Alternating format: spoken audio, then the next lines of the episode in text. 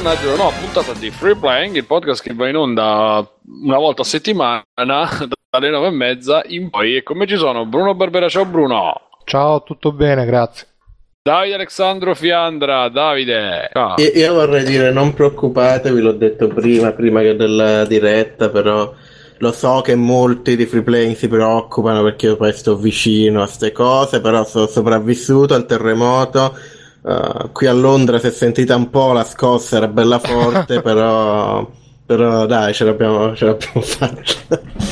Bene, e Mirko per Federici Grande per fumettista, tu come stai? Beh, no, non posso dire che sto bene, se no mi cancelli dagli amici.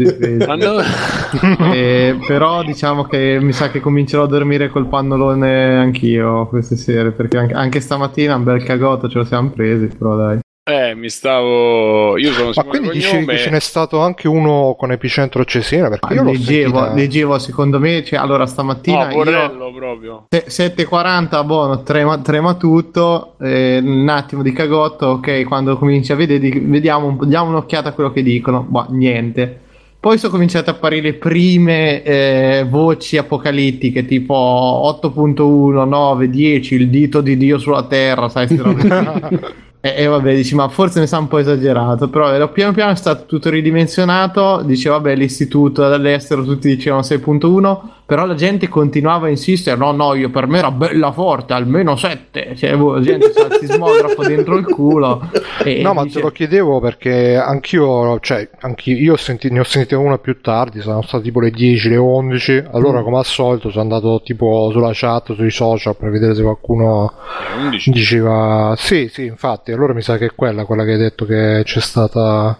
Sì, può essere che a un certo punto dicevano che si era spostata verso Cesena, ma mi sembra, non so se sia... Ah, si sta spostando verso Cesena. Sì, perché dicono che si sta, sta, sta muovendo. Pizza. Sì, tipo, sì, per, sì. tipo via, va, per cena a Bolzano andrà poi in, in, realtà non è una scossa ma è Godzilla che sta venendo magari ma sai che bello se esce un mostro eh, perché praticamente ho sentito tipo un, un, un tonfo tipo boh e poi io se boh la, quello era, era poi hai guardato fuori e c'era tipo un vermone che diceva no era Backsoft che andava all'università quello Bruno. Grande Back esatto e, ehm, tra l'altro ringraziamolo che sta curando la diretta, ringraziamo Andmind e Backsoft che ci curano la diretta, questo è freeplaying, www.freeplaying.it, ci sono i contatti, ci sono Patreon, ci sono i Paypal, ci date i soldi, noi ridiamo, ringraziamo Alberto C uh-huh. che fa la sua, la sua donazione annuale che non stiamo a dire, ma insomma è produttore esecutivo di tutto l'anno praticamente. E Dal decennio proprio. C'è stato il terremoto, non ci permettiamo di parlare, visto che per fortuna pare che i, i danni non siano poi... Eh, cioè, è morto uno di infarto dalla paura e altra gente sta insomma bene o male viva e quindi, quindi ne parliamo con nostro, sempre con la nostra classe. Mirko, raccontaci, quindi io stamattina ero al lavoro e mi sono cagato un po' sotto. Tu a che piano stai al lavoro, Simone? Piano terra, però, come tutte questi, queste cose di diavolerie di computer, è sempre sotto per portare i cavi. Il pavimento è sempre vuoto, no? Ci sta una struttura di, di ferro che ha il pavimento e sotto ci sono i vari. Mh, ci sono i cavi. E quindi ero. non lo so, comunque ho sentito. Ha tremato. Ho sentito tutte e due le volte stavo al lavoro e questa volta è stato. Cioè, stavo, mi ero alzato per andare via a un certo punto. Però Mirko penso che la sentiva più forte di tutti. No, io sento mo, mo, dicevo, molto molto forte. Poi aggiungici che le, le altre volte, mh, mm, che adesso comincia a sentirla anche Viola, quindi si sveglia terrorizzata, come dice ah il letto, il letto si muove, un attimo ci rimane ancora più male. E dopo è scattata la paranoia. Tu mi dici che l'uomo nero? Eh? L'uomo nero. No, io dico che sono gli immigrati direttamente. che sono arrivati troppi e hanno fatto tremare il palazzo e tutta la terra. E, no, però per diciamo che qui, qui, qui, scatta, qui, scatta, la paranoia perché ho scoperto che a casa nostra siamo, sia io che la padrona, un po' sensibili a questa cosa delle catastrofi naturali.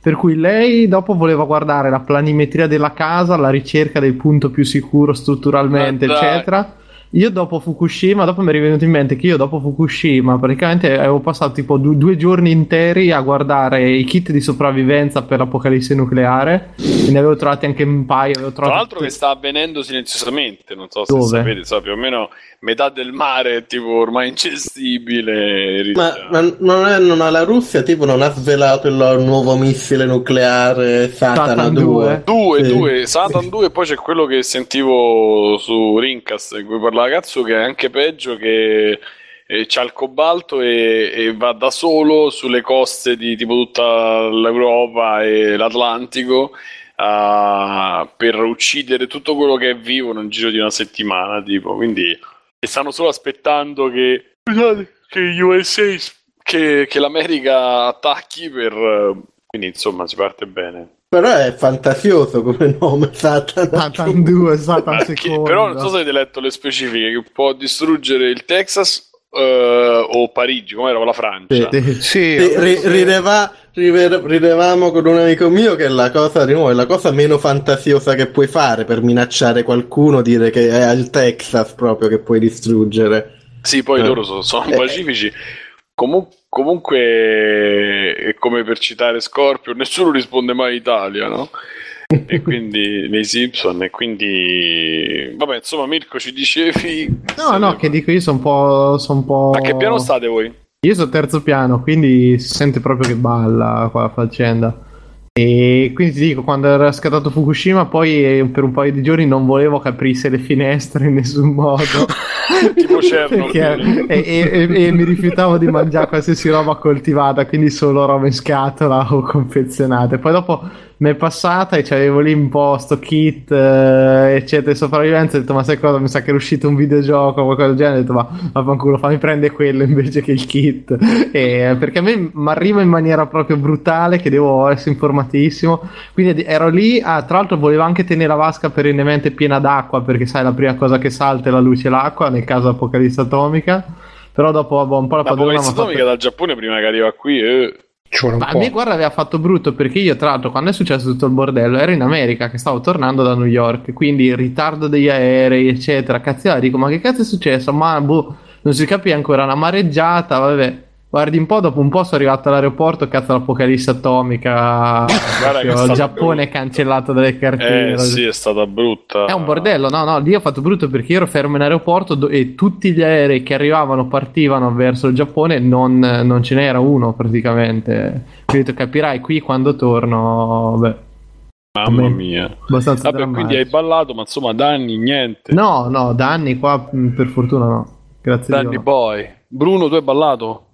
No, io eh, a quell'ora stamattina stavo ancora a letto e... Sì, Quindi non ti ha disturbato, hai fatto vai via, show, terremoto. No, no, no, no, no, mi sono alzato un attimo perché ho sentito che insomma ballava un po' tutto. Poi sai, ci sono sempre quei 2-3 secondi all'inizio che non capisci se Ma quindi l'hai sentito? No. Sì, sì, sì, Ah, ho voglia. ok. Eh, però poi, no, ma ripeto, è stato più sta roba che ho sentito più tardi. Che mi sono alzato in piedi, stavo per, per uscire fuori, poi ho visto che. Eh, Ah, sì, poi- e hai cominciato a strillare è tutto qui quello che stai fare. Fammi sentire il tuo colpo migliore! Esatto. e, e sì, poi è bellissimo perché io avevo appena sento una. Io sono abituato, sono cresciuto dai miei che per 28 anni ho avuto il treno dietro casa, proprio c'è la ferrovia praticamente attaccata a casa dei miei. Quindi era co- eh, avete presente la scena dei Blues Brother quando va a casa?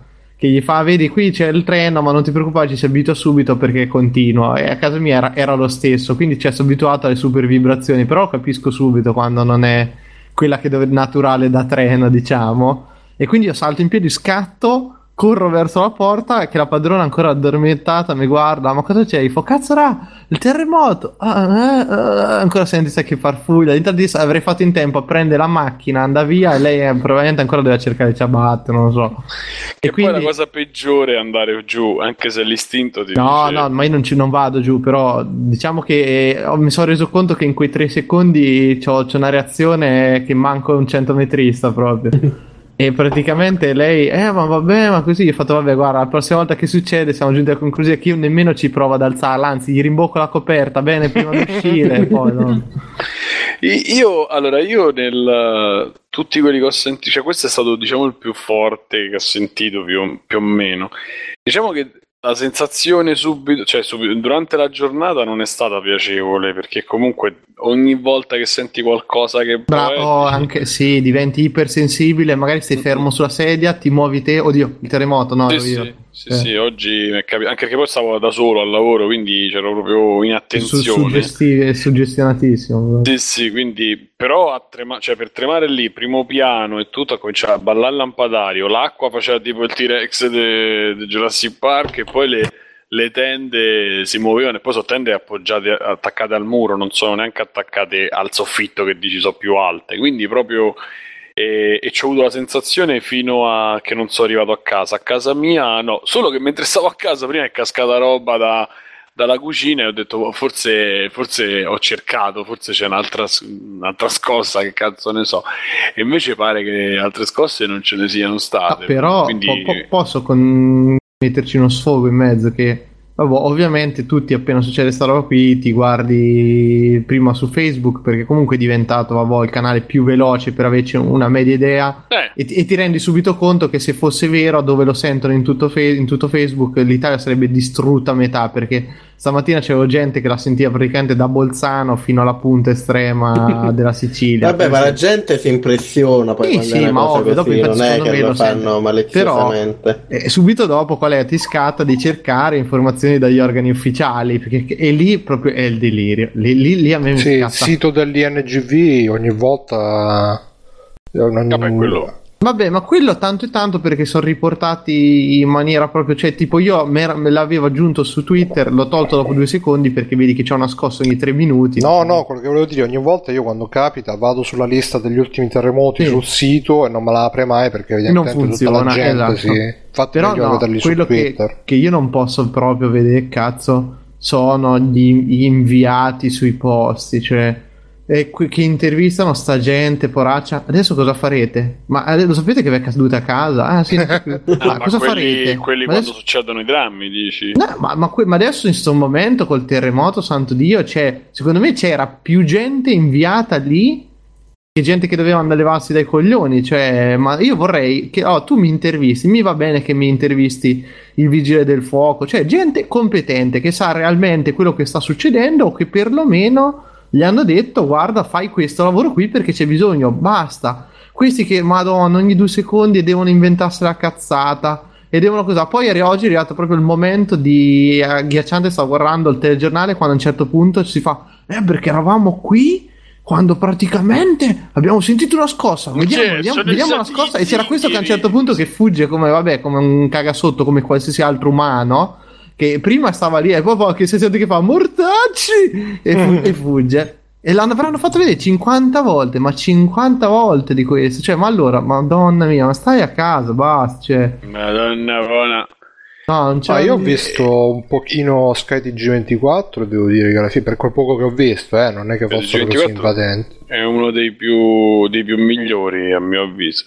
Eh, Comunque Comunque... Ah, oppure scusa, oppure scusa, l'abbigliamento, l'abbigliamento oggi il, proprio il trionfo dell'essere patetico ce l'aveva una tipa in mezzo a una piazza, c'è cioè un deserto, non c'era niente, ma manco una, un sasso dietro, però col caschetto, perché sia mai che ti casca un meteorite nella testa mentre stai lì a aspettare il prossimo terremoto, cioè pure ste robe, boh, io non la faccio. Cioè, ma io mi, mi, mi scaglio più, cioè tu con quelli, io sono più, sono più contro quelli che devono, specialmente il primo che a Roma si è sfiorato, si è, oggi si è sentito tanto, ma la, tre giorni fa non è che fosse poi così forte, che hanno dovuto mettere che stavano bene. Eh, c'è questa novità, capito, del social e adesso... Ma, posso, ma, ma, ma, è l'unica cosa realmente... Io, guarda, ti dico, secondo me Facebook adesso come adesso è, l'unico, è l'unica fonte di più o meno informazioni eh, reale, cioè que- quella faccenda che ti dice se stai bene o stai male, secondo me è l'unica reale funzione utile di Facebook. Tutto il resto sono cazzate. Quella lì, secondo me, non è una stronzata sì. che poi non ci prende. Ma perché non è facile? Cioè, io ho visto, c'ho, c'ho gente che, stava, scrivi... che sta a Camerino, raga, che a Camerino sono andati eh, giù un paio di palazzi esatto. di robe e lo diceva, non riesco a contattare nessuno perché i telefoni non vanno e robe, però prende per fortuna Facebook, cioè c'è quel minimo di connessione internet per cui il farlo sapere è giusto, poi che la, lo dicono che appunto fa ride che te stai a 300 km e invece che dire non ero lì, devi dire no, sto bene. Vabbè, Eh, ma che cazzo, sì, vabbè, ma che cazzo se ne frega, Simo, cioè, Bravo. No, no, ma era una cosa per ridere, mi stavo diventando una trasmissione seria, che è successo? No, No, era, era vabbè, per però, ridere, cioè, che no, ma non lo so, sarà che, cioè, ti dico... questo mh, protagonismo da social onestamente mi fa un po' ridere perché insomma, ripeto, persone che stanno a 3, 4, 5 km da me, che io so qua l'entità della cosa, come si è sentita quanto, che mettono, ah, sto bene. Eh, Ah, Simo, ma non puoi comunque, secondo me, valutare perché magari sono persone che abitano ai piani più alti. Tipo, io ho chiamato i miei genitori loro abitano a Taranto, quindi di- lontanissimo dall'epicentro, però comunque l'hanno sentita. Loro stanno a Taranto, abitiamo al sesto piano e quindi eh, mi, sono anche senti, spaventati Sì, un anche po'. se... beh, ma lo spavento, cioè, ok, mio padre sta al sesto piano, mi- altra gente che conosco sta ai piani alti, va benissimo. Poi Facebook te lo chiede, tu là sul momento ci metti sì ed esce sul feed. Ma Boh, io magari so dovrebbero è- mettere la, la cosa per, per, come si dice, per nasconderli. Ma non magari uno- ognuno faccia quello che gli pare, però a me fa. Io ho la mia idea che è una cosa ridicola, fa un comportamento del genere. Se poi. Ah, ok, l'ospite sta ancora a Lucca, quindi non ci può fare il. Non ci può fare il reportage visto che sta ancora lì.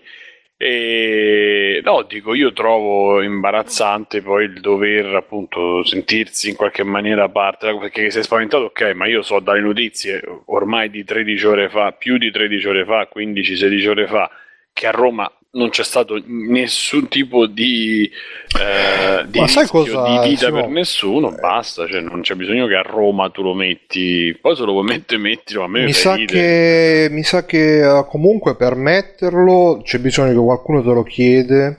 eh, No, perché, no, no, no, Facebook vede le zone colpite in generale, perché poi ovviamente... Infatti io mi sono anche un po' risentito che nessuno mi ha chiesto se stavo bene, perché ho visto che gli altri c'era scritto ah, e Tizio e Caio ha detto che sta bene perché gliel'ha chiesto X e Y, quindi ho detto dai, anche a quando me lo chiederanno no, in perché tanti, peggio ancora, quando tu clicchi su Sì, puoi bene, dire che anche tu mettere stai sta bene, bene. sotto c'è sì, ma sotto c'è vuoi lui non ha ancora risposto e puoi sollecitare la domanda sotto, c'è ancora peggio. Mi fa ridere perché è un conto che io ho visto gente che sta a Perugia, gente che abitava intorno a Macerata e, e quindi cioè, capisco perfettamente centro lì e capisco che tu vuoi c'ho un'amica a Bruxelles quando sono stati gli attentati, un'altra amica a Parigi, cioè lo capi, pure Parigi è enorme, però non è che ti dico ah che stai dicendo, cioè c'è stato il Bataclan, tu potevi stare tranquillamente là, quindi che tu scriva sto bene, lo capisco, ma se l'epicentro da una parte dopo 18 ore non c'è stata nessun nes- niente, a Roma c'è stato, ci sono crepati tre palazzi e basta,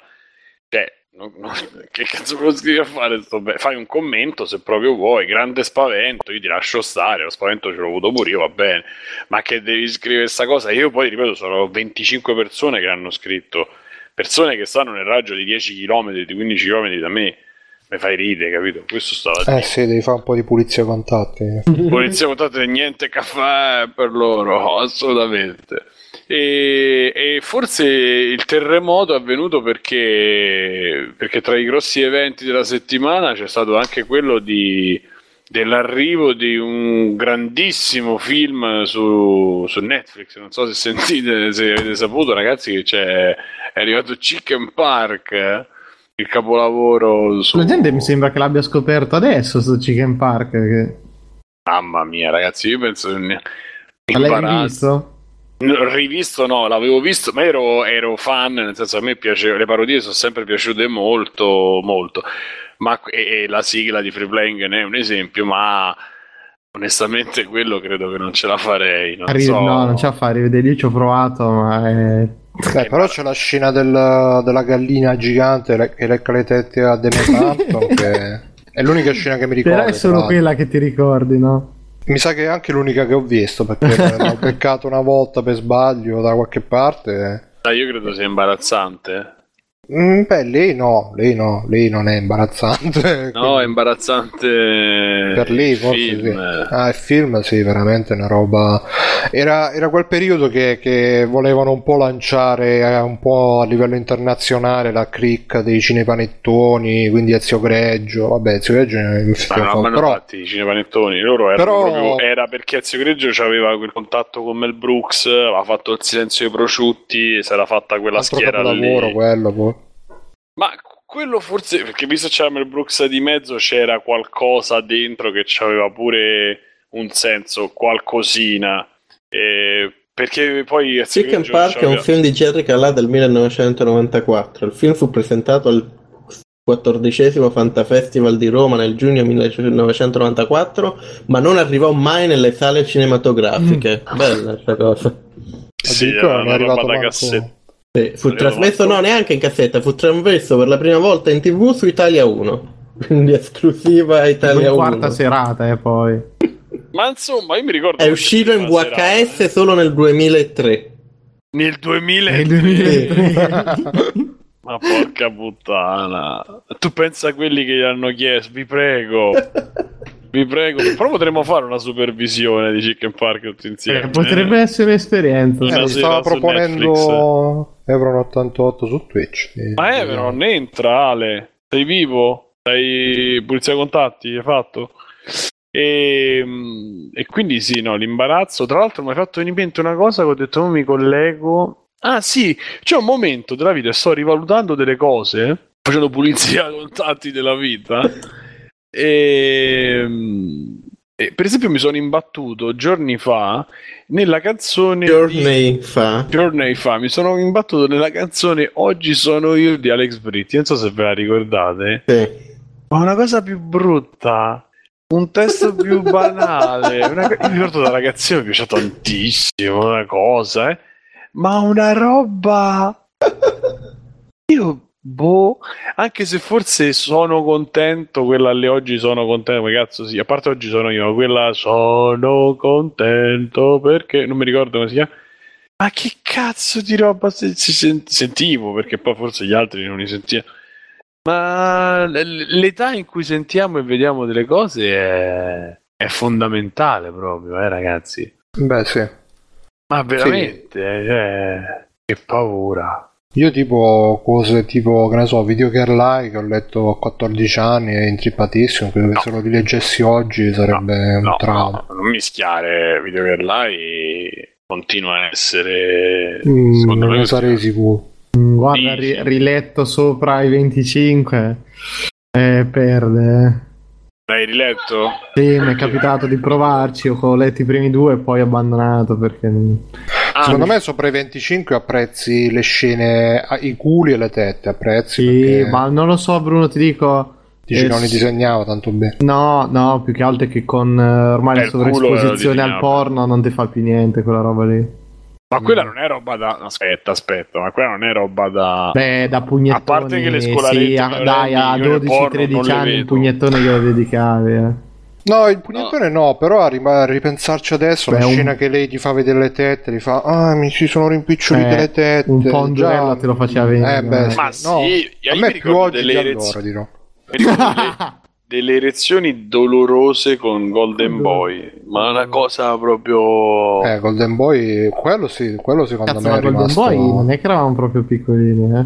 No, c'avevo 10 Ma 17 secondo me a 18 20 anni. anni c'eravamo, ragazzi. No, no, ero più eh beh, tu Bruno, Bruno già era più stato in galera un paio di volte. Sì, però. Sì, sì, sì. Io stavo al liceo, quindi Ero incondizionato. entro i 19 e ce l'aveva un mio amico che se li comprava i fumetti e porca miseria, ti do quello e quando ero piccolo la clinica dell'amore. Eh, bravo, vabbè, Eh, la eh, clinica che l'amore dell'amore, è- lì, lì erano pugnettoni forti, eh.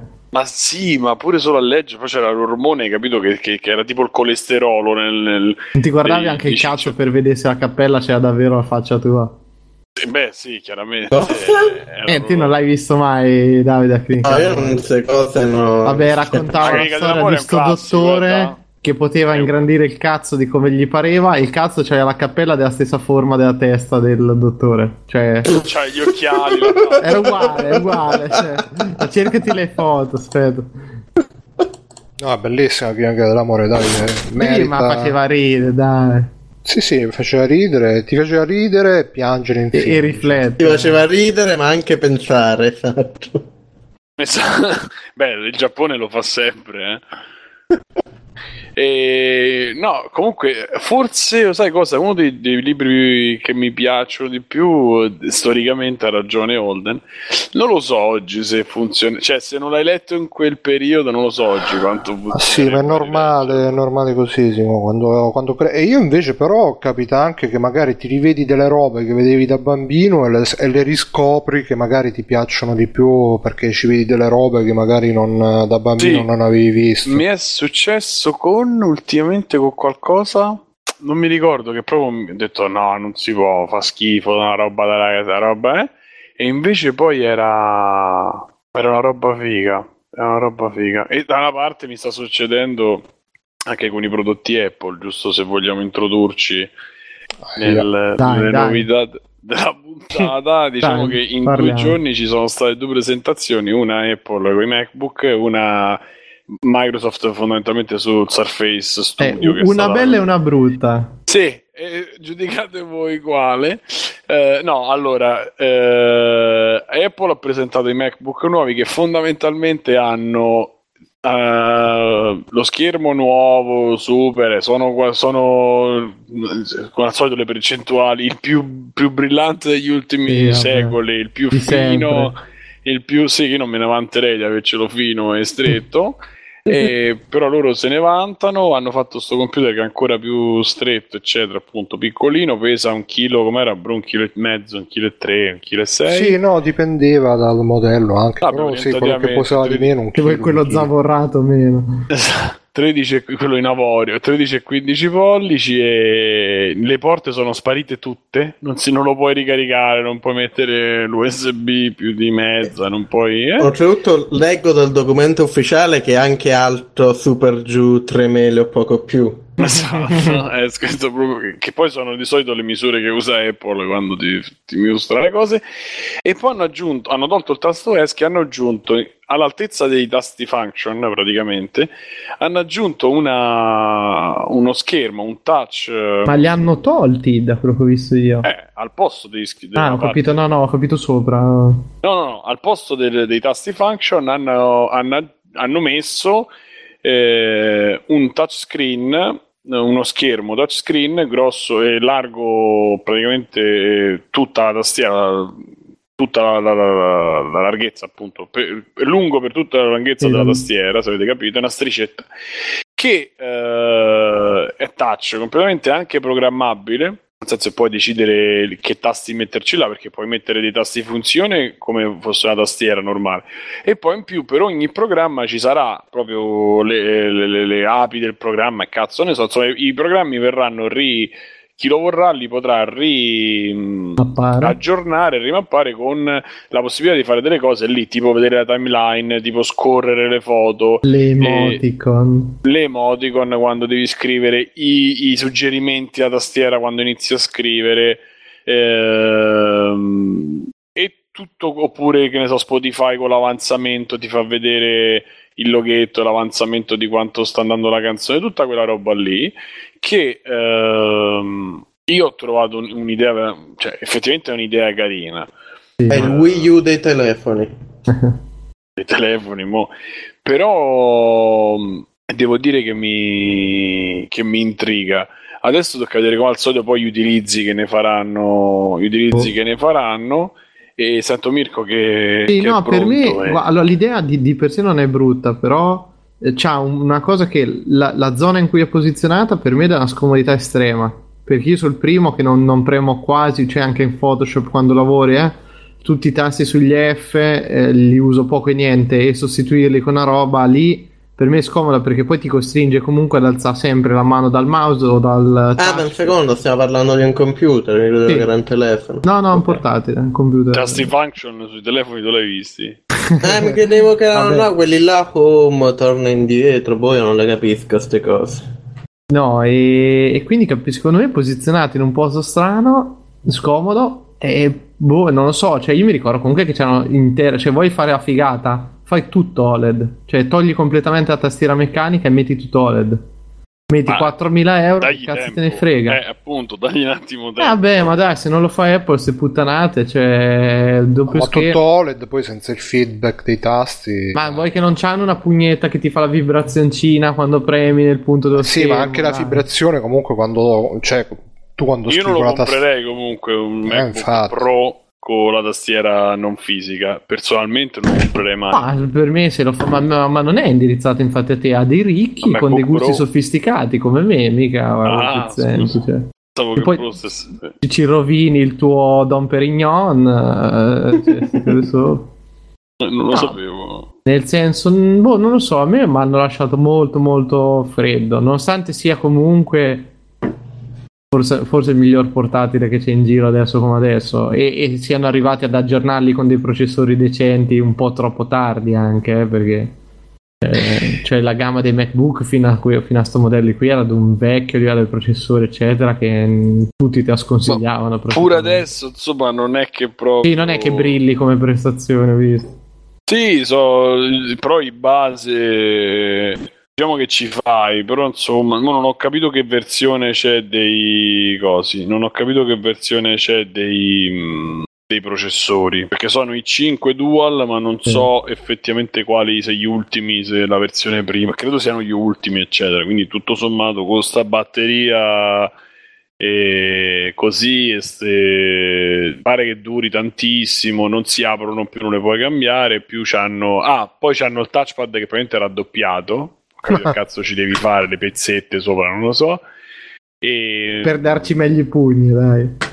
forse sarà quello e no stavo dicendo un'altra cosa che adesso non mi ricordo ovviamente e che oltre alla batteria Comunque la barra OLED è solo sui modelli più costosi, non, non ce l'hanno tutti di base.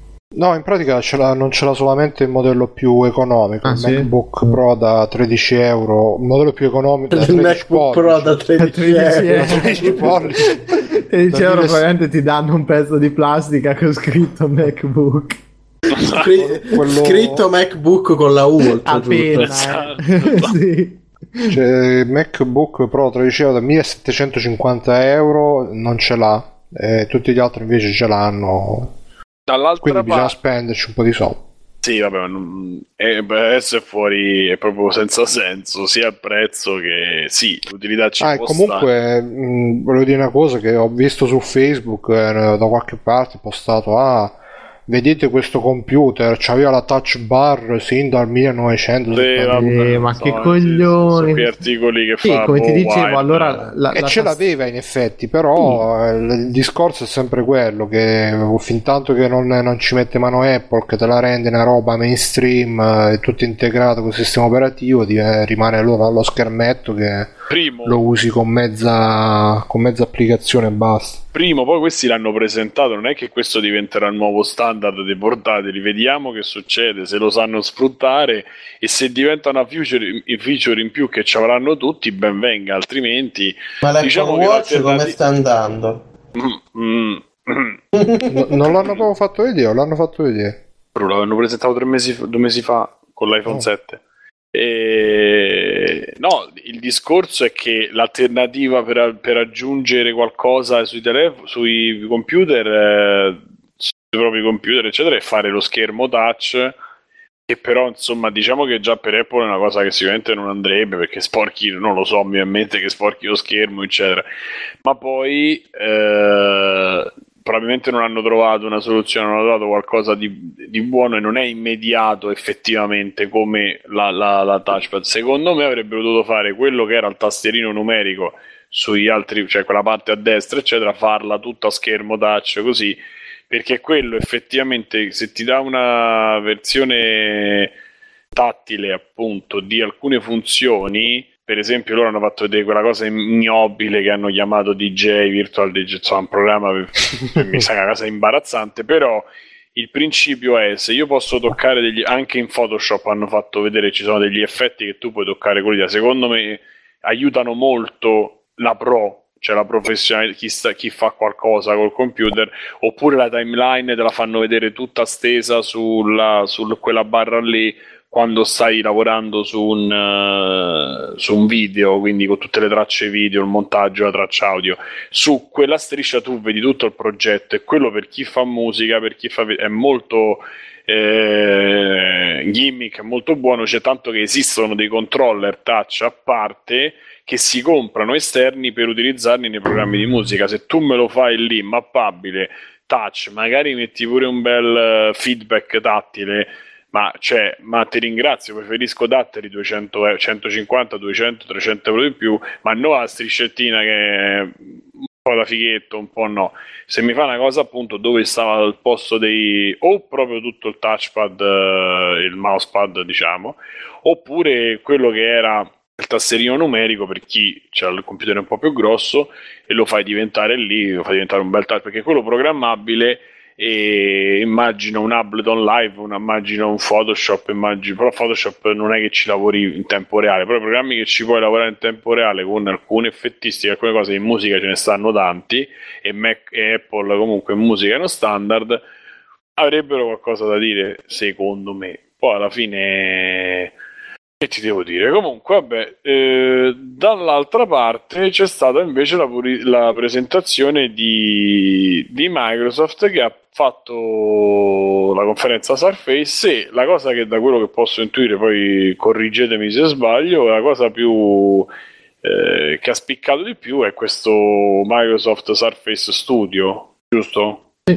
per me sì, cioè a me okay. io devo, devo dire che ne sono uscito abbastanza convinto, nel senso, cioè, allora, a parte che è proprio bella la pubblicità che ci hanno tirato fuori, per me era una bomba. Molto, molto. È una pubblicità Apple. Eh, ma molto più bella della roba Apple degli ultimi anni, però. Sì, sì, è pubblicità vero. Apple, solo che invece il logo Apple c'è il logo Microsoft. E poi eh, lo, prodotto lo stile è quello, sì, ma infatti hai fatto caso anche lì che sia in quella del Surface Studio che in quella di Apple si vede sia l'esplosione dei colori nello schermo che sta cosa dei, dei pezzi che si assemblano. Però quella di Microsoft sarà che è uscita due giorni prima sarà che secondo me lì ci sono delle, un paio di novità molto molto più interessanti. È decisamente meglio che una linea a livello di, di prodotto sì. Eh, il, prodotto, allora, sì. il prodotto secondo me è meraviglioso ma non lo comprerò mai e come penso nessun disegnatore lo comprerà mai se non migliora una cosa che è un mistero.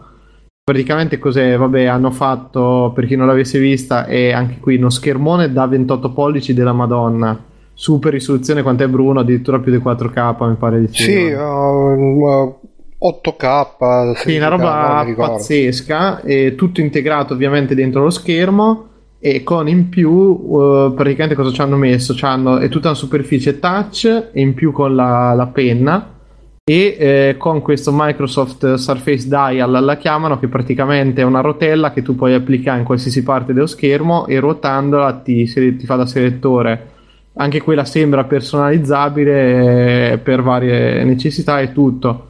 Per me la cosa è meravigliosa, il problema grosso è che eh, anche qui una settimana prima Wacom aveva lanciato le tavolette grafiche che hanno 4000 livelli di pressione e queste ferma a 1000, cioè praticamente è come avessi una roccia da una parte e dall'altra il pennello super eh, ultra realistico e quello è un problema molto grave perché comunque... Ma è una roba hardware quella?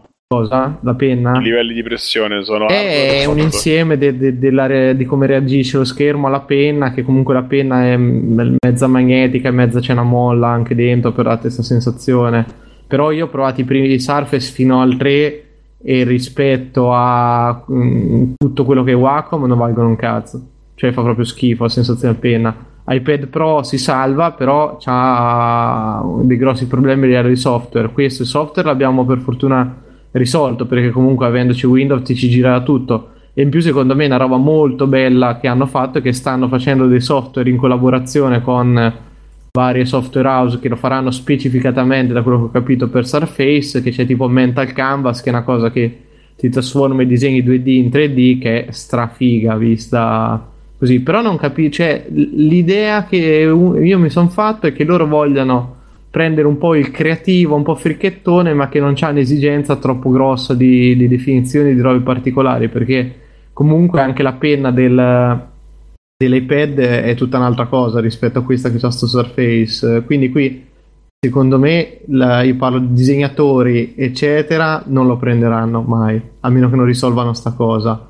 gente che vuol fare degli sketch o come fanno vedere in queste cose, architetti che poi magari fanno lo scarabocchio, poi ci pensa a fare, devono fare un rendering, una cosa più elaborata, magari hanno il loro cioè, è lo strumento molto più indicato per loro che per chi lavora nel settore dell'illustrazione o magari anche il fotografo non gli fotte un cazzo dei livelli di pressione a penna quindi gli basta ecco il selettore del colore veloce Infatti tramite la rotella. una cosa da grafico più da... sì, lo- loro, eh, lo so, però cioè, diciamo che allora eh, come disegnatore noi sfruttiamo al massimo, cioè io almeno sfrutto al massimo la penna, cioè tutto, ruota tutto attorno a lì. E ve- vedo gente che ce la fa professionalmente a lavorare con l'iPad Pro, adesso parecchi si sono riusciti a passarci per fare i lavori proprio stampabili di illustrazione del fumetto. E vedo che con Starface quasi nessuno ci riesce, oppure li fai, però con fatica. E questo qui purtroppo da quel punto di vista, nonostante lì fa vedere gente che scarabocchia, i disegni sono sempre molto molto a livello di sketch, un po', un po' abbozzati così. Però a me Eh, per cosa Zio che... andrebbe benissimo, ecco. Eh? Per Zio andrebbe benissimo. sì, ma anche per tanti altri. E il problema è che secondo me, no, cioè quello di bello è questa cosa de- dello sviluppo del software in concomitanza, cioè in- insieme all'hardware che né Wacom e né Apple hanno fatto. E questo potrebbe essere veramente, Ma magari in- non nella In prima verità generazione. Photoshop è salita sul palco una di Adobe e ha presentato tutte le feature Sì, nuove. ma Adobe purtroppo è ora che si svegliano perché Photoshop è indietro come le palle dei cani su tutta una serie di funzioni che hanno altri programmi molto più sfigati, molto più sconosciuti.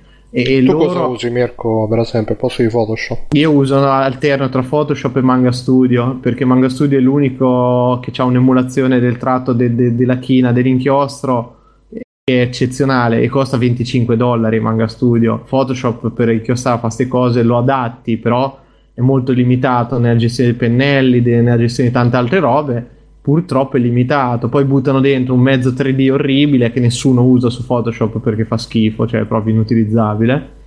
Eh, però si vede che eh, cioè, loro fanno eh, il programma che si adatta al software, invece è ora secondo me che cominciano a investire in un'integrazione molto più stretta, soprattutto Wacom lo dovrebbe fare con le tavolette, deve cominciare a pensare a delle funzioni che non è soltanto al tasto eh, dello schermo gli do cioè al tasto che ho di scelta rapida gli dico che è quel- il tasto B della tastiera, ma di pensare a delle cose, anche qui la rotella magica, come ormai la chiamano tutti, del, del Surface, Ma me... che fa lo zoom quella roba? No, penso che abbia varie funzioni programmabili, però già il Ah, fatto che ok. tu lo metti dove vuoi, che ti, ti risolve anche de- la scelta dei colori girando la ruota, eccetera. A me sembra, almeno per come l'hanno presentata, mi riservo sempre di provarla, sta cosa. Mi sembra una roba che io userei mentre i tasti di scelta rapida della Wacom non conosco io nessuno che li usa, nessuno. Perché ti costringono a una pose naturale, perché comunque devi sempre star lì a schiacciare avanti e indietro, allora usi la tastiera, mentre quella magari potrebbe sostituirla in buona parte. Mi sembra una soluzione abbastanza geniale. Poi magari dei video è bellissimo, chiaramente, poi magari non funziona un cazzo, però. Effettivamente la presentazione è buona. Io dicevo lì per lì proprio che se Apple non si sveglia pure con gli iMac, eh, cominciamo a rischiare. Io, cioè, cominciano a rischiare che eh, avendo un sistema operativo che reputo maturo per quello che posso fare io e anche a livello professionale. Una volta che eh, deciderò di cambiare poi computer, eccetera, sui portatili è difficile che mi toglierei da, da Apple per tutta una serie di questioni, ma a livello di fisso magari, certo, con quei prezzi stiamo parlando di roba da ricchi ovviamente, anche perché Ma, con 2000 con 2900 quanti costa? 2009 2007 mi compro un PC che fa assemblo una roba Guarda, io- che fa io- paura mentre loro se- il base fa, fa cagare perché lì paghi lo schermo che non so se quanto è 38k insomma, Sì, se- che è una cazzata, raga, anche quella. eh, Sì, ma infatti molti hanno detto invece di fare il PC tutto incluso, fate solamente lo schermo e, e vendete solo quello così lo attacchiamo al, al PC che abbiamo già. Comunque ti chiedono No. quanto costa, sapete quanto eh, costa? il base Allora- costa 2,9 il base Cosa? 290 2900 dollari Il Surface. sì, il Surface Sì, Studio comunque- Pro base comunque- che ha un i5 Ci sto 8 guardando giga adesso. di RAM e 8 un giga, sì, e la GPU da 2 giga. Comunque, eh, 3.000 dollari non sono un cazzo, cioè ne, ne non sono un cazzo, sono una bella cifra. Però se, se appunto si va a scontrare con la tavoletta della Wacom, qui infatti il grosso dubbio è quello. Tu Wacom la paghi dai 2002 ai 3007 senza PC, a seconda di quanto la vuoi grossa la tavoletta. Eh, quindi capisci che se te spendi 2007 per la versione 28 pollici, che è quella praticamente identica al Surface, più un PC da metterci e devi metterci un PC da metti 600 euro minimo per far girare decentemente le cose, per, cioè per non Cioè, avere non la c'è penna. niente dentro, non è come la No. tua che c'avevi il Allora, la 7. companion, quella portatile, sì, è un misto tra tablet e PC e c'hai la tavoletta da 13 pollici integrata e costa 1600. Eh. Che, che è quella che ho preso io. No, questa è fissa. Questa, cioè, te 3000 dollari ti vai a Ah. scontrare 28 pollici ti vai a scontrare con quella più grossa della Wacom direttamente. Ok. Quella non c'ha PC dentro, infatti è una stronzata, è assurdo. C'è un prezzo assurdo. 3700 euro è veramente troppo. Più appunto dicevo, aggiungici anche un PC al minimo 6 Eh, 700 allora, euro. per la fascia hanno fatto una No, no, la fascia che vanno a pescare loro sono competitivo come prezzo, però Ah. ti dico, il dubbio viene lì, tu ti vai a scontrare con quella, però c'hai sta grossissima purtroppo, torniamo lì, limitazione della cosa, della penna. O poi magari hai provato, non so, eh, io adesso rimango, per me adesso tutti, con tutti quelli di cui ne ho parlato, tutti io, amici, io e altri amici disegnatori abbiamo questo dubbio sulla penna. Però bisogna vedere una cosa, magari hanno fatto una tecnologia dello schermo, delle sensibilità, eccetera, che con mille livelli di software eh, che in maniera eh software. sì, che funziona bene ed è utilizzabile, però va- va provata purtroppo. Però è una bomba. Sì, sì, sì, comunque cioè, sono lanciati, Microsoft è lanciata in una maniera, cioè io mo, ripeto, non so poi a casa, eccetera, che, che come continuerò col PC da casa, me lo farò, sistemerò. Ovviamente per lo spazio punterei comunque o all in one o comunque a miniaturizzare molto. Questo è una delle, delle cose a cui penso poi da qui a X anni vediamo. E, e la soluzione all in one comunque non me- l'esperienza non mi è dispiaciuta, non mi sta dispiacendo con l'iMac. Quindi tutto sommato ho detto, vedi, se si imparano, cioè se si abbassa di prezzo o diventa uno standard, magari fanno una un fascia bassa in questa maniera, però a me onestamente disegnare non mi interessa, mi interessa il fatto che tu però puoi eh, abbassare lo schermo, visto che lui lo mette a bassa eh, e puoi toccare, quindi per lanciare un programma, dare un play, una cosa, fare col touch e poi comunque il Surface quello è il concetto che c'era pure vi ricordate quello super scrivania dove loro appoggiavano roba e Sì, quello riconosceva cos'era eccetera Quella che eccetera. usano tipo ancora in qualche TG si vedono no? queste scrivanie giganti di tavoli esatto, proprio. esatto, però fanno solo da tablet, non fanno pure, invece loro avevano c'erano questi video dimostrazione, non so se poi è una cosa che effettivamente si è avverata, che tu appoggi l'oggetto, quello capisce che oggetto è, ti dice tutto, eccetera. Quindi una cosa a metà tra quella, cioè avere uno schermo funzionante con sistema operativo decente che quando non, non c'hai sbatta di scrivere tanto, ma devi andare a cercare, devi andare a vedere le notizie su Facebook, devi andare a, usi, a- dici che a- tocchi a sullo mettere a schermo, vederti vai veloce. YouTube, me lo faccio touch, sbattuto, sdraiato e tocco quello che mi interessa, me lo faccio il cellulare e, e via. Quindi cominci- potrebbe essere un quella potrebbe essere una rivoluzione, cioè mettere l'interfaccia, eh, tenere la tastiera perché l'input deve, deve esserci secondo me sempre.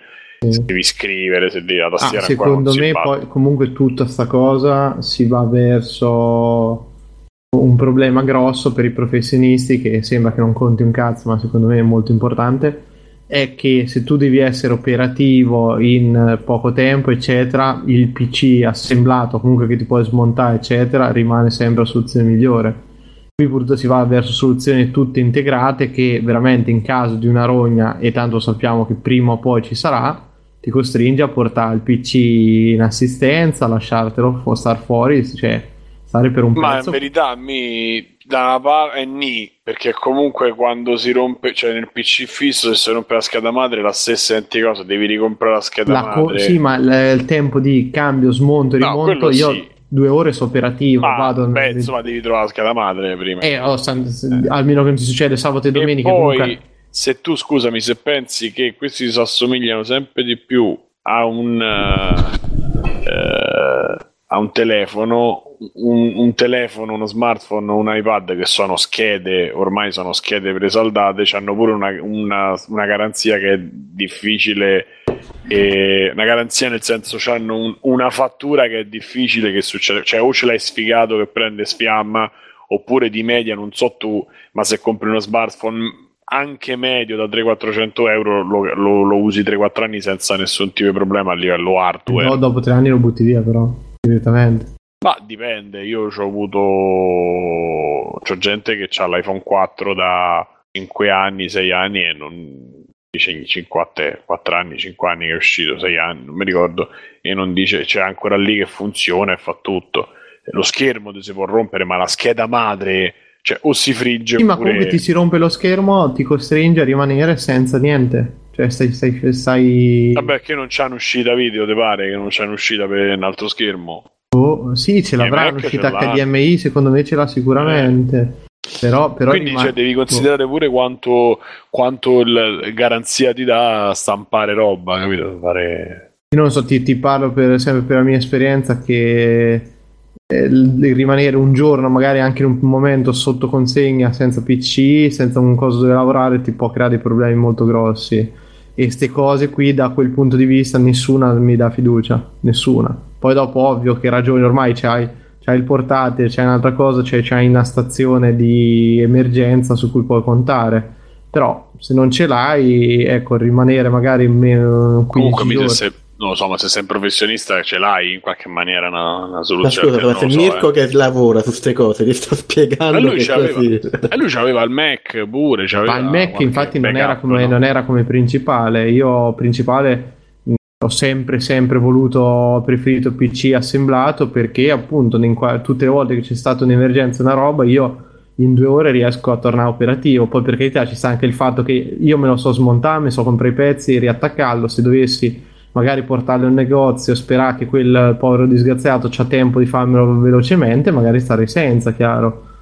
E quindi punto a capo, che, che dopo me la aggiusti Apple, me la aggiusti un altro, un, un paio di maniche, però eh, il fatto comunque di poterlo fare per me è una sicurezza molto molto grossa, cioè... No, vabbè. Eh... Comunque... Um Secondo me questa roba, a parte che c'è NG Plus Italia, salutiamo NG Plus. Ciao! Ciao ragazzi. Dice, al lavoro eh... già tutti toccano il mio schermo per spiegarmi dove spostare le foto di disegno. Pensa di sì, eh. ah, ciao Codo. Con uno schermo touch sarei morto perché riuscirebbero a spostarmi così sul serio.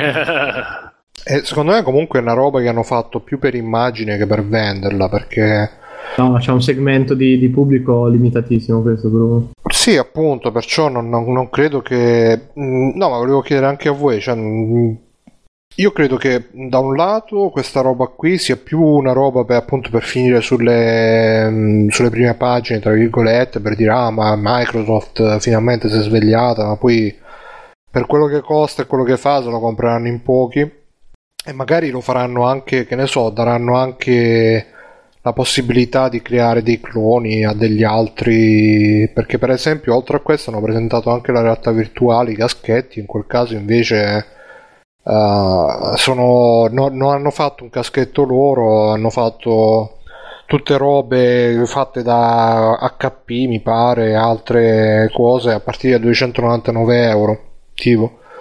Quindi boh secondo me eh, magari sì, faranno anche la roba di. In, in, realtà, però, col caschetto di realtà virtuale Apple vuole presentarne uno, però non supporterà uh, le teste umane. Dovrai comprare mm-hmm. una testa proprietaria. No, di solo Apple alle mele lo puoi mettere.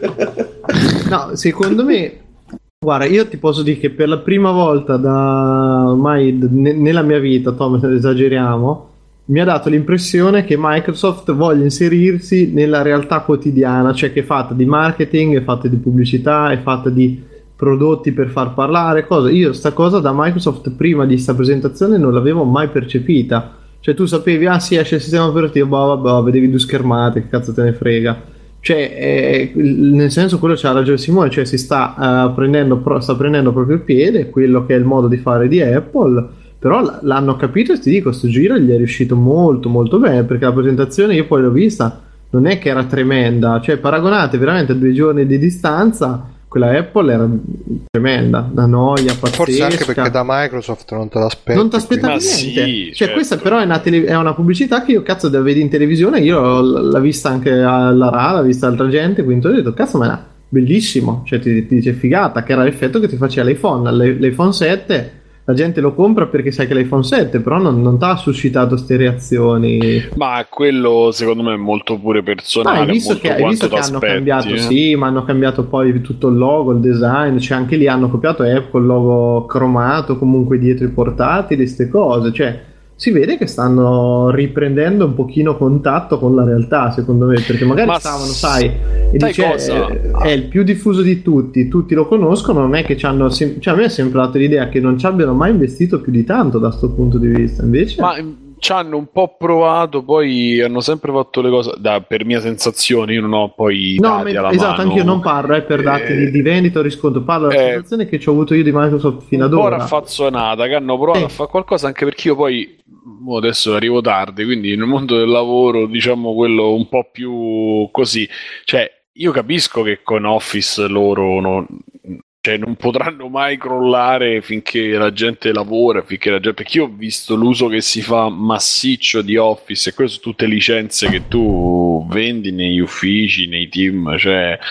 e- ah, senza Outlook, senza Excel eh, e senza Word, non lo so, cioè veramente non, non si può fare praticamente niente oggi. Cioè, se volessi fare una roba open source, una roba è impossibile perché c'è un problema di compatibilità, sarebbero problemi, profondi problemi di compatibilità, eccetera, eccetera. Quindi, insomma, eh, già su quello loro sono tranquilli, sono tranquilli. Più i sistemi operativi nei vari portatili che gli garantiscono comunque determinate entrate, quindi già stanno messi bene così in Microsoft. E in più mettici, mettici che adesso con un investimento decente e con una direzione che, che hanno preso, perché il problema sempre, secondo io lo dico sempre, il problema è, è la direzione. Se tu prendi un certo tipo di direzione, cosa che sta cerca- che ha fatto un po', pare abbia fatto adesso Microsoft e, la- e secondo me anche Google con Pixel, però in verità non è che non, la- non ce l'avesse prima direzione, ha spostato un po' il tiro comincia a essere anche più identificabile con le persone che ti ascoltano. Quindi alla fine eh, eh, le trovo. Le, e niente, no, scusate, mi è arrivata una foto così, una flash eh, che ho appena visto. Dico, le persone ti identificano, cioè noi foto abbiamo di subito cazzo. identificato in quel segmento là e eh, abbiamo capito che vogliono andare a, a prendersi quella parte lì, di- perché per il resto non fanno hardware, o meno magari lo fanno, però insomma gli interessa relativamente. Hanno deciso di fare un fascia alta per entrare nel mondo dei, appunto dei pro, dei professional eh, in una certa maniera. Vediamo che cosa uscirà fuori e che, che come se questa è una partenza stiamo a vedere. Apple dall'altra parte, poi andrei in chiusura. Apple dall'altra parte io non la trovo così accia, la trovo sempre quella, però come dicevo durante il commento che abbiamo fatto della, della live Apple, della, della presentazione, gli è finito anche l'effetto post Jobs e quindi secondo me stanno un attimo non lo so, mi viene da dire arrancando, ma insomma stanno un po' cercando di capire come, come uscirne perché il telefono Hanno delle linee di prodotti che si vede che non hanno più una direzione, secondo me. Ma in verità, lo sai che c'è che campare, come dico sempre, accampare sempre sui sei mesi o sui due anni, eh, cioè alla fine puoi presentare, hanno fatto, cioè per ora il MacBook a me sta bene che tu lo fai così, però 300 euro di più per la striscettina, cioè 1700, 1800, cominciano a essere prezzi 2100, quello con la striscia. 2100 cominciano a essere prezzi veramente proibitivi Sì, per sì, una cosa che un MacBook è comunque cioè è come se tu compri un Dell cioè se tu con 2000 euro compri un portatile non te compri l'Acer perché la gente fa sti paragoni eh, l'Apple sì da una parte è vero che tu poi hai un PC che dura 5, 6, 7, 10 anni 8 anni e qua, fino all'ultimo aggiornamento possibile sui, sui MacBook sui portatili Io comunque vorrei tutto, far notare che con tipo 1500 euro ti prendi un, un portatile da gaming di fascia medio-alta che suppongo sì. abbia specifiche molto più... No, no, quello sì, Alti sì, il problema Però sono orribili. devi- è quello Sì, di- sono la cosa più pacchiana Sì, del mondo, però funzionano. quello, quello è una cosa, non c'è solo quello, c'è anche un problema di, eh, di compatibilità di software, di, di software. Non ricominciamo con di batterie, di software hardware, di architettura interna, perché comunque quelli li disegnano in una certa maniera e si vede che sono disegnati diversi. Quindi non andiamo poi a riparlare sempre della stessa cosa. Quello che dico è che da una parte se tu cioè, la direzione di un, di un portatile è quella di avere una cosa che pesa poco che quindi quello che stanno facendo ok funziona il problema è che hanno fatto per un, un parecchi anni hanno campato sull'effetto wow più o meno inutile quindi adesso rientrare in una situazione normale dove appunto la next big thing che possono dire fuori è veramente il touchpad tutto cioè andare sulla digitalizzazione sul, sul togliere il tasto meccanico e aggiungere quello digitale eccetera ok ma più di quello poi non è che pu- ti puoi fare lo schermo più figo che come adesso hanno fatto lo schermo ancora più eh.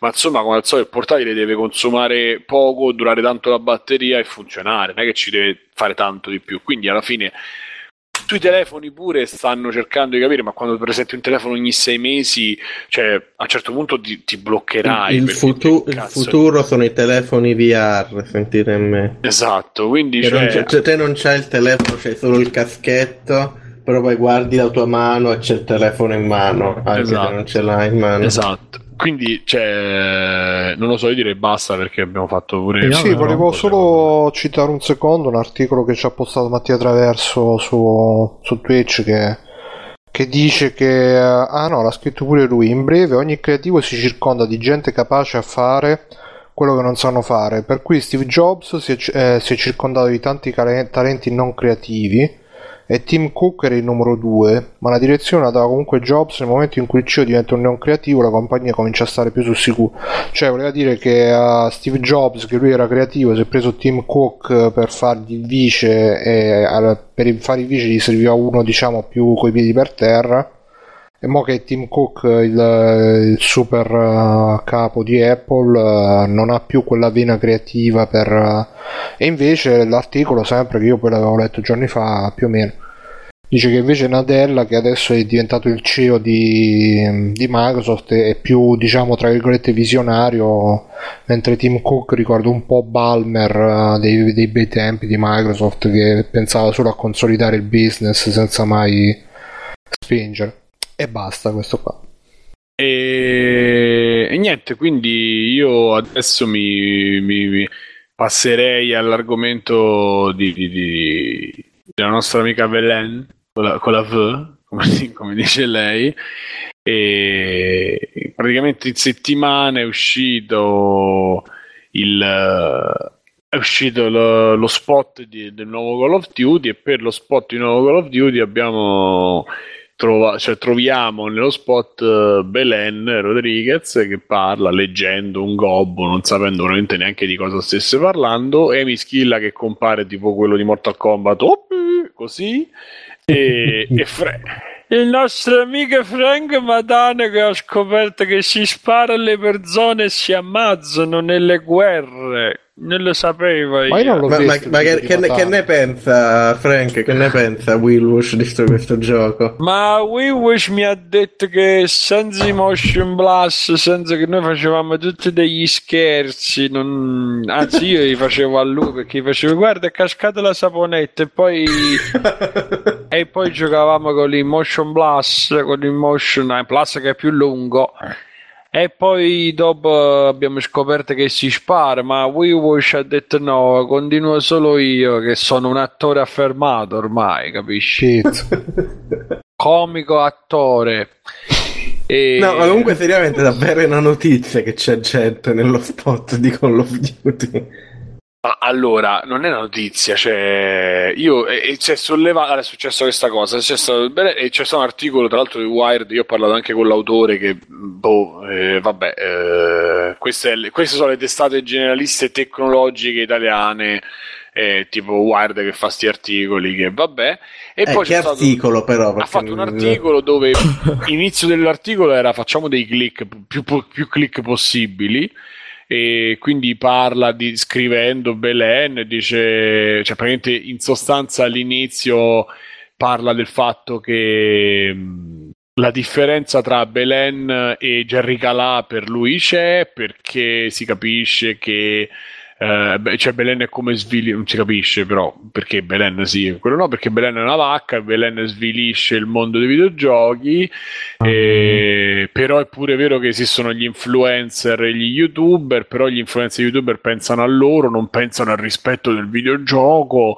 non pensano alla filosofia non pensano a queste cose Il capitalismo Eh, non pensa al rispetto del videogioco, No, invece- cioè, è, è vero, ma è un, discorso, è un discorso micro quando il problema è il No, ma, no, non- no, ma il primo, secondo, cioè, ha fatto un articolo chiaramente per cavalcare l'onda e per fare click. Io gliel'ho detto e lui si è anche lamentato. Lorenzo Fantoni, pare si chiama, non mi ricordo. Si è anche lamentato perché dice: Ah, dobbiamo affrontare, eh, si, si deve affrontare l'argomento in maniera seria. Tu, tu che scrivi così, non mi ricordo lo scambio qual è stato, ma insomma, alla fine io poi ho, ho un attimo ridimensionato perché ero entrato in modalità, insomma, ho rotto un po' i coglioni. Poi dopo mi sono confrontato con lui. Lui diceva. E fondamentalmente Comunque posso dice- dire che lui, lui diceva e diceva anche un po' di cattivo gusto da fare un podcast, magari poi lo, si invita, se c'è parlato, No, c'è, ci sta, discusso c'è scritto, insomma, non è che lo si invita, c'è scritto so, lì. però non c'è, portare le di discussioni è da le cose- Facebook su... No, non so se l'hai punto fatto su. Facebook o sui Sì, commenti Facebook. dell'articolo. Eh, no, pubblico. non so. Commenti pubblici. un po'... Quindi invitiamo Lorenzo Fantoni, sei invitato. Ma, Eh, se sì, si deve parlare di queste cose, tu ma ci non hai penso discusso, che venga. eh. Comunque, lui dice che le cose devono trattate con il giusto modo. Io eh, e parto dal pres- e io parto dal presupposto che Call of Duty non è un videogioco, non è venduto come un videogioco, cioè un videogioco a livello tecnico, ma non è un videogioco di quelli che scrivono su Wired, di quelli che fanno i filosofi di videogioco. Quello è un gioco, è una cosa che deve vendere, è un film di Hollywood, è lo stesso meccanismo, quindi deve vendere. E se deve vendere, io mi, mi- mi- mi muovo in certi ambiti e in certe maniere. Se ho i soldi da spendere, perché pare che abbiano speso molto, molto, molto, e, e quindi mi muovo in una certa direzione. E io dicevo che è inutile che tu demonizzi, uno perché sono anni che si, che si fa in questa maniera, due perché grazie a quello avvicini della gente comunque al media, perché qualcuno da lì può scoprire Medium, media e Medium, eh, ok. Eh, qualcuno può scoprire il, eh, il titolo che non conosce, che gioca a COD, ma nel frattempo, che cazzo ne so, comincia, si avvicina al mondo dei videogiochi e scopre anche un gioco che, che poi non può non Copre essere anche COD. FIFA dopo quello che dici. Ma non è vero, non fate, non fate i cazzoni, potrebbe scoprire piano piano, potrebbe scoprire qualcosa che può essere. Killzone, Battlefield. Ma non è vero, perché poi alla fine i gusti delle persone, cioè a me mi hanno pre- io da- dopo sono finito a giocare le cazzatine, le Telltale e altra roba, ma io pure mi sono avvicinato con i giochi mainstream, cioè non lo so, mi sembra normale, quando cominci a comprarli, a vederli, c'è quello che ti Sì, sì, no, consiglia, ma leggi una cosa, eh, che può Eh, capitare. ci eh, piglia eh. per culo. eh. Su 10 milioni che uno ne vende, magari ci stanno 300 persone, non 300.000, ma 300 persone o 30.000 persone che comprano poi Journey e gli piace, cioè ci può stare tranquillamente. Quindi io dicevo, è inutile che tu mi dici dobbiamo parlare seriamente, quando poi tu, primo che non ne parla seriamente, e poi c'è eccetera, eccetera. Poi questa cosa si è allargata.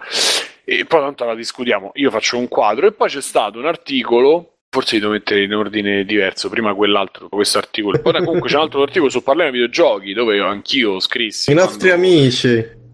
E... Sì, c'è ancora, c'è ero- ancora Fro. C'è ancora Fro. Sì, ma lui fa i video, non scrive. E... Eh, chied- Chiedevo, chiedevo, una conversazione. Eh, ho detto fai video, non scrive e dico, insomma, in questo articolo sto ragazzo che da quello, che da quello che ho capito c'ha ai 20 anni chiamando Cancro of Duty il gioco, parla di DLL. sì vabbè Davide è piccolino e Sì, io lo perdono per questo, ma insomma fa un, un- un discorso secondo me che ha sentito da qualcuno, dallo zio, dal cugino grande, ma che lui non ha idea di quello che, cioè di cui lui non ha idea molto di quello che stava scrivendo. Oggi su Freeplay E- parliamo male di gente che scrive articoli così a No, caso. ho letto l'articolo, no, io il mio commento è stato sono articoli che non vorrei vederle, cioè nel senso se tu eh, c'hai qualcuno che ti corregge le bozze e ti legge ti doveva dire che cazzo hai scritto, ma non perché non sa, cioè, non sa scrivere, ma è fisiologico perché sei piccolino e perché determinate cose non,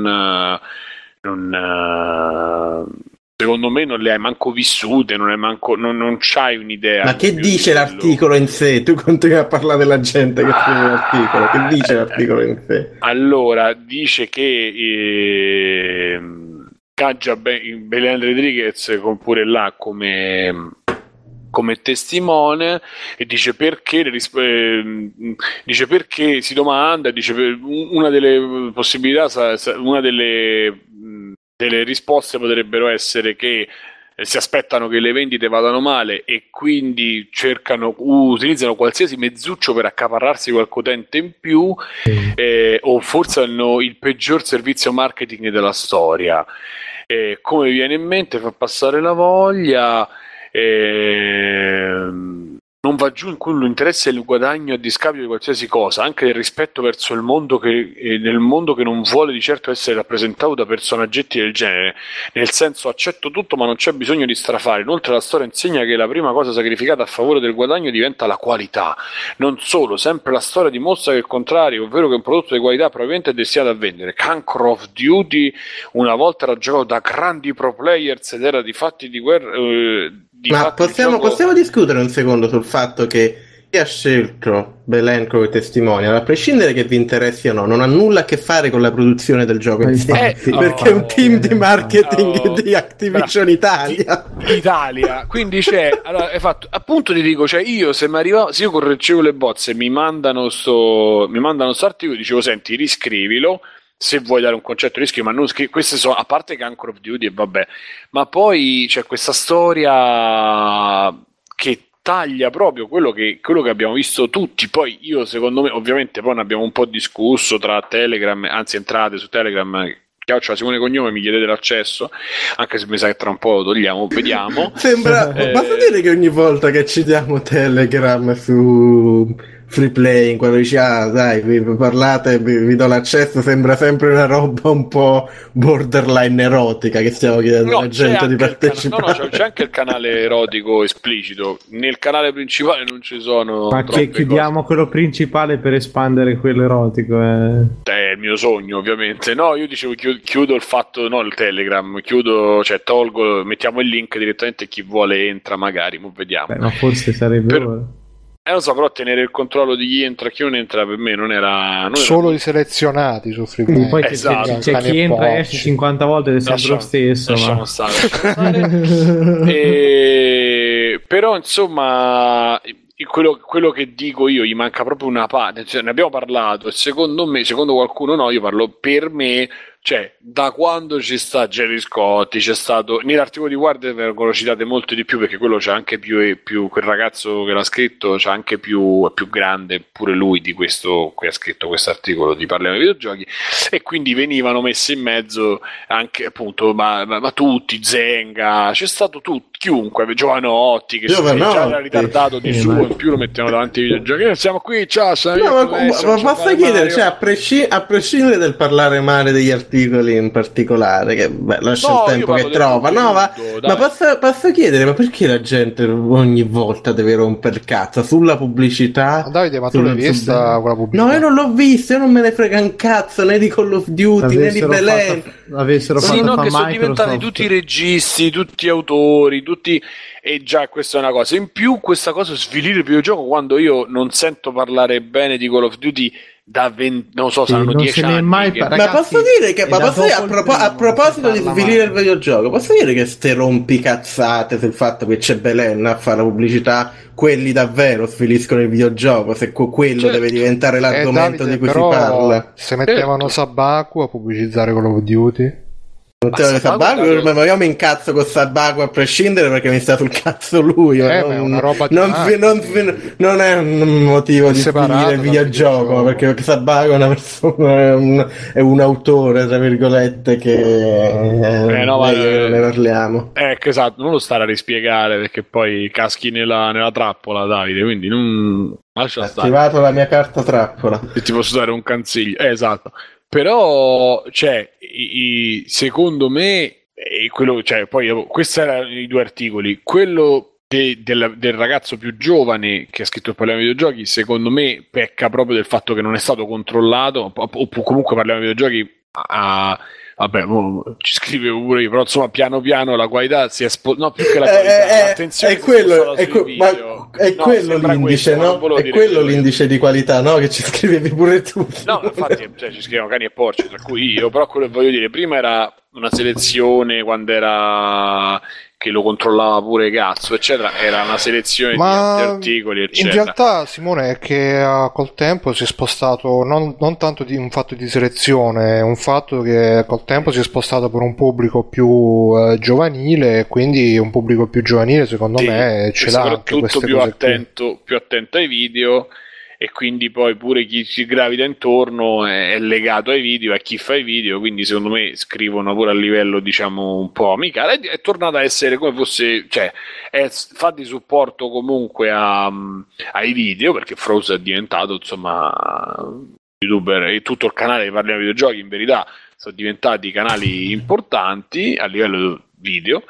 E quindi questo è diventato un supportino fatto dagli amichetti e quart- cioè è una cosa un po' più piccina rispetto a quello Ma che ma in realtà è, il- è, secondo me il target, perché pure per citarne un altro, l'angolo di Farenz, pure lì trovi gli articoli un po' su quei toni là, un po' per, per ragazzi, scritti da ragazzi. Sì, però, però fa- ma ragazzi tutti 35 anni bru che sai dire Ma, eh, comunque c'è un target un po' più giovanile. Francesco Farez che ha l'età nostra Io Francesco per che c'ha quel, qualche, qualche articolo che ho letto che mi è capitato ogni tanto lì, i temi erano pure lì, sempre quelli.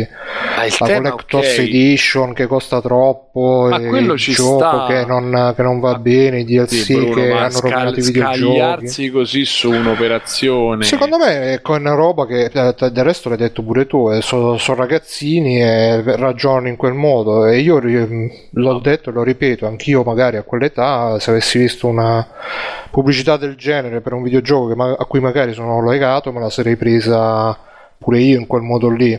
va bene E poi, E- ah, visto che ci sto parlando, finisco un attimo il concetto. Ehm, io l'ho vista e lì per lì ah, ho riso un po' anche per non piangere, perché comunque la pubblicità è abbastanza imbarazzante.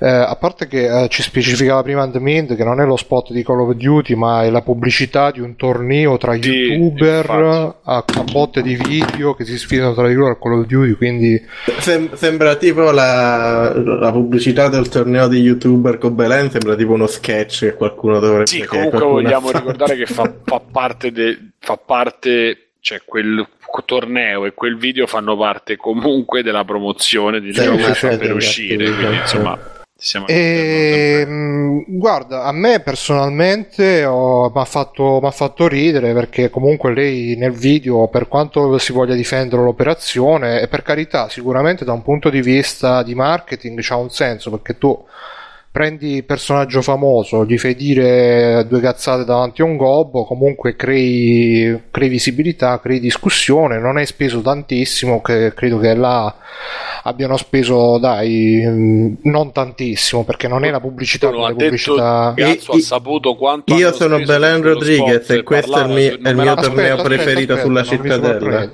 Dicevi, beh, scusa Allora, Simone, quanto Bruno, eh, cazzo ha parlato con quelli che l'hanno fatta, quindi non è che il cugino del nonno, quelli che hanno fatto ID, non mi ricordo come si chiamano, hanno speso, non me l'ha voluto dire, ma ha detto che ci si fa un film indie con quel, coi soldi, quindi si parla del- dal, secondo me dal milione al milione e mezzo di euro. Eh, Il Mindy un milione. Vabbè, comunque sia, eh, quanto ci hanno speso, quanto non ci hanno speso, non è la pubblicità di Call of Duty americana dove sì, c'è Megan Fox che comunque c'entra poco con i videogiochi, però fanno proprio uno sketch di un, uh, di un film action dove ci mettono dentro pure la persona famosa. Qua è proprio la tipica promozione televendita con uh, il personaggio famoso messo là tipo stoccafisso e, e quindi diciamo che per quanto ci possono aver speso non lo so, però comunque il risultato è abbastanza non è di altissimo livello to, per essere buoni. E, e poi ehm, per quanto riguarda, tu prima dicevi la differenza con Jerry Calà, Zeng, io poi vabbè, me li ricordo ovviamente anche con eh, gli occhi da bambino e quindi mi sembrava che all'epoca loro un po' fossero comunque, diciamo, non dico convinti, però almeno che, che, che, ci provassero a fare un po' di entusiasmo intorno a quello che pubblicizzavano e Jerry che faceva occio occio no? con Sonic eh, Zenga che diceva ehi dai vieni anche e tu dai, a giocare con la fase erano imbarazzanti anche questi sì erano imbarazzanti però ma Giovanotti eh, siamo qua con lei sì ma aspetta aspetta però vedendo Belen eh, eh, c'ha proprio quella, quel modo di fare, quell'espressione che un po' ti fa vedere che veramente non, non ne vuole sapere niente. Che sta ma, nessu- sì, uno, ma nessuno di questi per, gliene vuole sapere niente. Quelli capito, erano magari però... un po' più convinti, un po' più pippati, non lo so. Eh, Poi Belen, eh, ricordiamo che, che sto dicendo, nel, nel peggio, nel,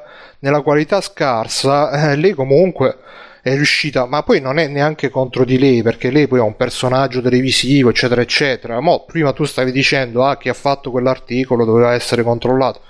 Uno, se proprio volesse dire che ha fatto quello spot, poteva dire un attimo, dai, Belen, cerca di essere un po' più partecipe, un po' più, un po' più no, così. Ma, chiar- eh. ma chiaramente, che cazzo me ne frega, a me, sì, io parlo di, di chi scrive, non parlo di, di, non faccio il regista o, eh, il motivatore di Belen, che cazzo me ne frega a me facesse. Eh, esatto, quello che dico, posso... quello che dico io non è che cioè, una pubblicità brutta, va bene. Eh, eh Quando tu sei tutto da come sta dicendo Simone, tutto lì. Vabbè. Scusa, vai. Poi capisco il tuo no, dici... vostro ragionamento, un secondo, capisco il vostro ragionamento che questo attaccamento così ai videogiochi può essere negativo e sicuramente negativo, però d'altro eh, cioè non è che sono incompatibili le due cose. Uno magari può essere attaccato il giusto ai videogiochi, farsi pure una risata su Belen, però allo stesso tempo eh, dire che effettivamente è una pubblicità un po' triste lo possiamo dire. Ma non, il problema che... si, si, si, può dire, vai, ma, ma No, quello che dico io è. Se mi sembra ridicolo questo, è sempre. cioè, è una pubblicità brutta, va bene. Ora, chi. Boh. Cioè, adesso pure a me mancano pure a volte le parole per esprimere questa cosa. Cioè, che cazzo te ne frega a te che Call of Duty ha fatto una pubblicità brutta? Non è la pubblicità dei videogiochi, no? Anche se sei attaccato ai videogiochi, non è la pubblicità dei videogiochi, non c'è l'associazione mondiale dei videogiochi che ha deciso di assumere Belen come testimonial mondiale del ah, videogioco. È una pubblicità, no, aspetta, è una pubblicità di Call of Duty che è uno dei giochi più commerciali, più mainstream ah. che ci sono, orientato a esattamente il pubblico pubblico che magari lo compra perché vede che c'è Belen e non, cioè, non ci vede il problema. Cioè, se davvero ti vuoi incazzare, perché non ti incazzi a quello che è Call of Duty? Capite? Quello è il problema. Perché ti attacchi alla pubblicità e poi magari dici che Call of Duty è un gioco bellissimo che giocano i pro gamer? Mi sembra molto ipocrita questo ragionamento. No, veramente il ragionamento è abbastanza lineare. Cioè, il gioco Call of Duty è serio e se lo fai pubblicizzare da Belen significa che non rispetti la sua serietà. Quello eh, è per, per, però, è sbagliato, però è sbagliato sì sì no è sbagliato ricordi però... anche no ma poi ti, lo stesso Call of Duty l'anno scorso c'era il, il trailerone con Channing Tatum Jonah Hill cioè la, gli stupidi più stupidi del cinema che dicevano cazzate e c'è sempre avuto sta verve molto cazzona ai trailer che non sì, c'entravano sì, niente sì. con quello che poi è il gioco. Ma certo, Però... ma poi io ti dico, io, cioè, io ho l'esempio diretto dentro casa, mio fratello mio fratello conosce molto molto di più Belen, Mischilla e, certo, e Frank so... Madano che, che a me ragazzi questa se qualsiasi sembra, sembra... un Santicchia, un greco, sì, un ma questa chiunque pote, possa la... parlarne no scusa perché e poi leggevo, sentivo su, su, Gaz, su Rincast c'era Drimarchi che parlava e diceva: Ah, i giochi li vendi con la rivista che ti fa. Ma che cazzo, cioè, in che mondo vive? cioè, e, alcuni, quindi... giochi li ve- alcuni giochi eh, li vendi ancora con la rivista, esatto. non Call of Duty. Ma, uh, ma io, io comunque, io per chiudere un secondo il mio punto, sì. a me mi stanno molto sul cazzo quelli che magari si co- gliene frega un cazzo della la dignità del videogioco finché non arriva il bersaglio bersaglio facile come Belen e allora lì si attaccano eh. e rompono il cazzo. Mi stanno molto più sul cazzo loro Vai, che una pubblicità inutile di Belen che sta lì, è in televisione, no, sti cazzi, non no, è che fa male a nessuno. Cioè, poi appunto c'è gente che chiama, come sono stati i Eye, bravi, bravissimi, abbraccio, ma chiamano... Eh, io, io, io, scusa, scusa un secondo, prima che continui insegnarci tuo... videogiochi a Lucca, cioè Vabbè, prima che continui il tuo ragionamento, voglio solo notare che tra parentesi io non ho letto nessuno dei tuoi articoli perché poi sembra un po', quindi sto andando solo da quello che mi hai detto tu. Quindi non... Mi, mi Sì, no, lavo, la le, mi lavo le professionalità mani. è nota su questo, non ti preoccupare. No, no, perché mi sembra giusto per, per- per, eh, notare che sto parlando di cose che non ho letto. quindi- ah, è tutto, è tutto normale, Davide, non ti preoccupare. Mirko, stavi dicendo? Ah no, io di- dico semplicemente che sarebbe più interessante vedere magari eh, una relazione, vorrei sapere anche quanto appunto il mettere dei personaggi più diciamo del, dell'entertainment generalistico portino de- de- in qualche maniera de- dei risultati di vendita piuttosto che il trailer soltanto il gioco su quello.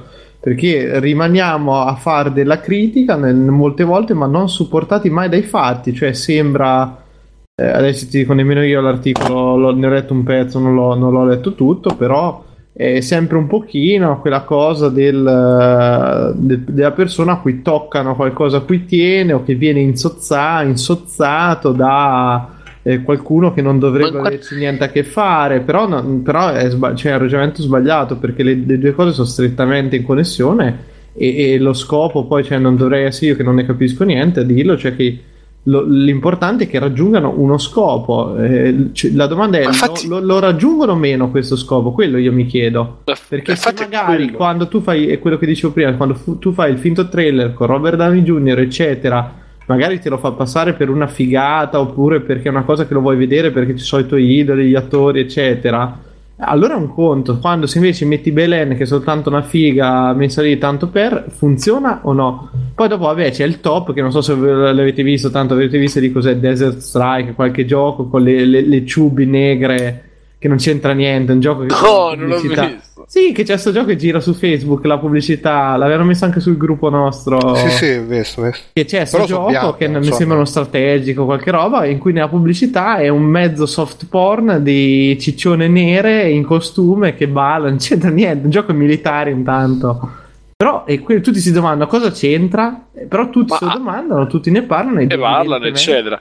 Esatto. Quindi, però, ma infatti, io penso che la preoccupazione che uno debba avere è quando ti fanno vedere il gioco, quando lo giochi, se funziona il multiplayer, cioè la preoccupazione principale deve essere Eh, quella. com- Poi se lo vendono in maniera. secondo che No, da no. quella- Vorrei ricordare scusa, che il mio Nintendo adorato lo vendeva Panariello. Eh, e la Moreira. a, cioè, par- a parte quello, però, bisogna notare un secondo che, come è stato menzionato prima, la pubblicità era di un torneo, eh, cioè è sì del marketing per il gioco, ma nello specifico la pubblicità di un Sì, torneo che lanciava far- il far- gioco. que- Vabbè, che lanciava il gioco, però suppongo che l'obiettivo della pubblicità fosse più fare andare gente Sì. a questo torneo che vendere il gioco in sé, quindi mostrare il gameplay lì non è che fosse così necessario. Certo, Bruno dicevi? No, dicevo che la pubblicità di Panariello con la Moreira secondo me comunque era più dignitosa di questa pubblicità con Belen, perché comunque la Moreira... No, no, no, un, se- un secondo Simone, Eh. Eh, Bruno, io non ti permetto proprio di chiamare in, in- in nessuna capacità le pubblicità di lui di Panariello dignitose. Era più dignitosa nel senso che comunque sia... Che non ti sta sul sono, cazzo. due, come sono Benedetto. due parole che nella stessa frase non ci possono No, stare. non mi sta, a parte che non mi sta Panariello. sul cazzo come Belen, però comunque sia, eh, diciamo che rientrava nel target di Wii, che era il target generalista, e mo- la Moreira che? aveva questo, eh beh, il target di Wii No, il target scusa. di No, no, ma gamer, sai- il target sì. generalista del nonno No. che gioca col nipote e tutto quanto. Vabbè. E Invece per PlayStation quindi- 4 c'è la roba. Vabbè, lasciamo perdere, se no Dai, ci mo- perdiamo. Eh, c'era, Wii col scusa, sì, c'era veramente il nonno e la nipotina, il nonno maiale Sì, sì, con ma, la non... nipotina. sì dai. ma quello era vendere la console a più persone e, e perché loro certo. giocavano è la stessa identica cosa non è che perché quello è per i poveri deficienti allora ci andava bene, ci andava No, bene Panariello no, No, non, non è capisci, questo. non capisci tu Simone, la PlayStation 4 è per noi hardcore. Sì, scusami Davide No, ma, vabbè. è- è- no, ma facendo un discorso magari senza che vi incazzate, eh, Eh. No, no, infatti- Eh, io non mi incazzo. Dico il concetto mia- il mio concetto che eh, secondo me per quello che era l'immagine di Nintendo di una roba per famiglie allargate non solamente per l'hardcore gamer che vuole la super grafica e ci stava anche eh, quelle pubblicità così che erano molto all'acqua di rose però Panariello che è uno che non gioca però col Wii ci gioca perché dai si usano ste, ste bacchettone qua per muovere per tirare di bowling la Moreira che, la, che non Il è la super se ne intende. A parte quello, però aveva anche un'immagine come anche televisiva, non della super figona, ma più della ragazza buona della porta accanto, che è Sì, buona, sì. però è anche amichevole. Che, che magari eh, come, come la invitavano a lei a giocare nella pubblicità, pure tu che ti compri il Wii, inviti la ragazza che magari non sa tanto di videogiochi e però col Wii eh, fa- ci sono E questi giochi comunque sì. esatto per cui secondo me quello c'aveva un po' più di era più in topic diciamo questa pubblicità invece con Belen ehm, sì Dai. c'è il personaggio famoso di, di richiamo però non è Sì, se- non sembra il meteo, senso eh. a parte Se- que- se- sembra il eh, meteo, appunto. cioè per come è recitato, quello che dice, come si muove ed è vestita, cioè è una cosa completamente slegata poi a quello che vedi su schermo, per questo dico non c'è che connessione. per questo dico che è più dignitoso per quanto Sì, poi sì, ma anche vabbè, per me, possa dire che eh, Panariello e la Moreira magari non sono rappresentativi dei No, videogiochi erano non lo orribili so. quelle, non è, non è rappresentativo, no, perché- erano orribili. però, però, però erano pubblicità per famiglie fatti da personaggi legati a quel tipo di intrattenimento per quel pubblico lì. Io erano terribili perché sembrava la- l- lo stacchetto di Paperissima Sprint. Prima cioè, mancava il Gabibbo che usciva dal Wii, però. Però per me c'ha ragione Bruno. Io comunque- cioè, era, era molto più focalizzato e indirizzato verso un certo ma tipo tu- di, di- tutto, tutto questo va benissimo, Sì, però che l'internet si rivolti per Ah, no, infatti per fare pubblicità d'accordo con è infatti, ridicolo. ri- ripeto, A incazzarsi secondo per me, pubblicità, secondo però- me eh, anche queste- questi giornalisti che tra l'altro poi questo è anche il periodo che eh, Bethesda ha detto che non invierà più le copie review in anticipo ai Eh, ma giornalisti l'ha motivato, portali scusa Bruno, sta cosa qui. Dicono Cioè, che vogliono che eh, ci giochino tutti quanti Tutti alla. Release date, una roba del genere, così. Uh-huh. Quindi i giornalisti se- si sentono un po' sotto assedio ultimamente.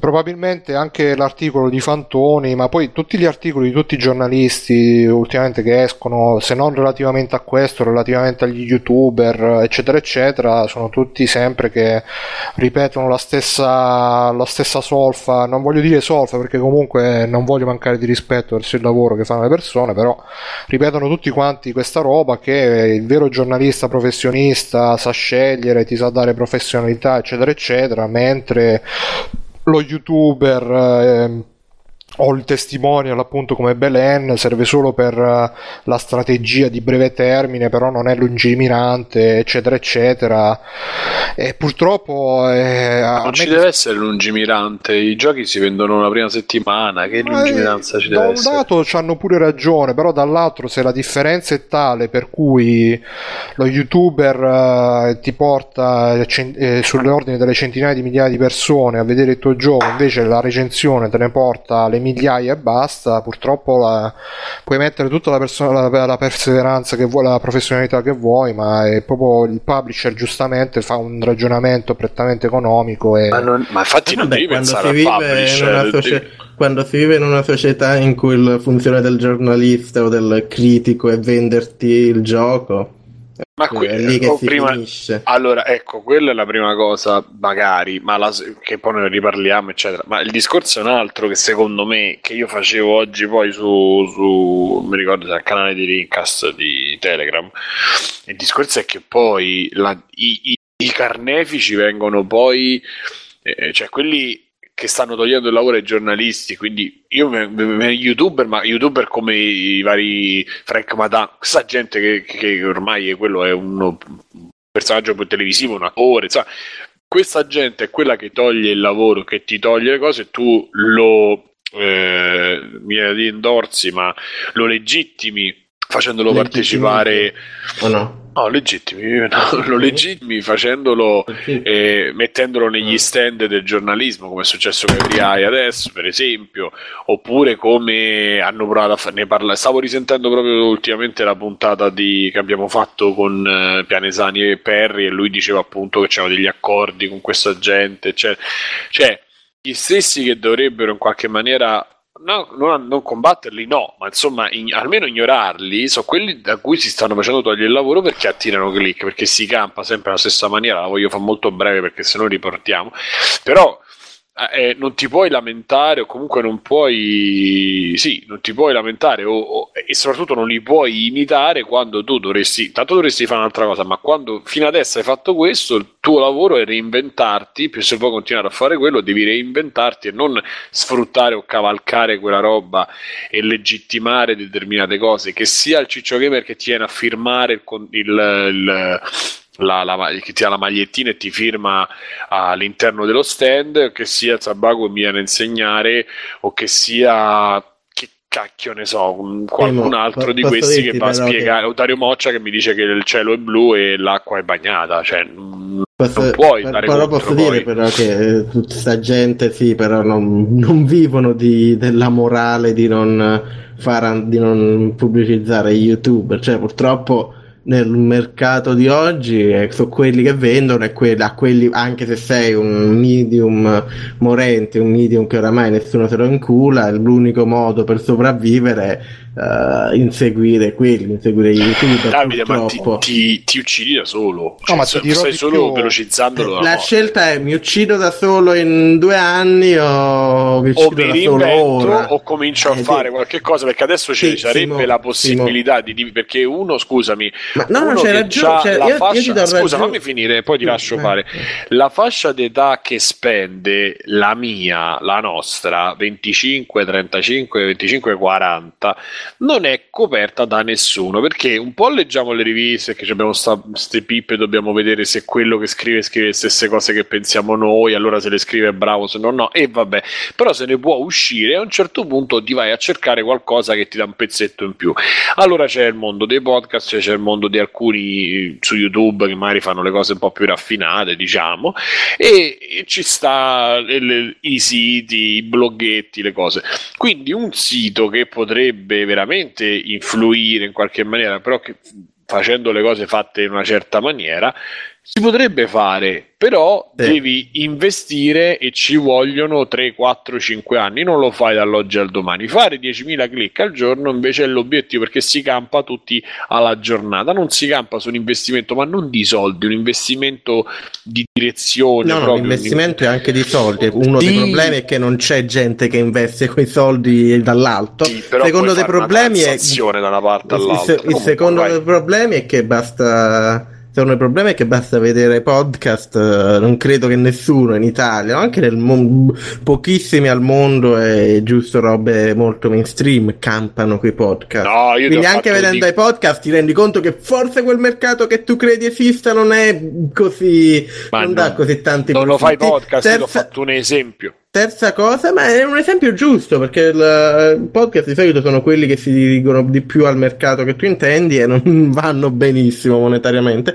Terza cosa è che è giusto, reinventarsi è facile a dire, però chiaramente non è no, che infatti... tutti possono fare una reinvenzione di successo. Uh, ci sarà qualcuno che magari un giorno avrà l'idea fantastica per reinventare il business del giornalismo, per ora chi non si può reinventare cerca di seguire e vivere la giornata, come dici tu e purtroppo è così che funziona l'internet. Eh, ma ti porta a campare due anni ma, e basta, due o tre anni. Io basta. volevo dire due cose a proposito. Una che questa diciamo rincorsa del pubblico facile tra virgolette mh, mm, purtroppo non è iniziata adesso eh, già ai tempi delle riviste le ri- c'erano le rubriche della Fregna Bova Byte l'angolo del pastore eh, la, la, la posta di Nemesis che c'era la figa che chissà se era vera chissà se no e tutte queste robe qua, a parte poi i CD allegati che la gente si comprava le riviste per i CD allegati, e fin tanto che ci guadagnavano tutti, è stato bene a tutti, l'hanno fatto tutti quanti.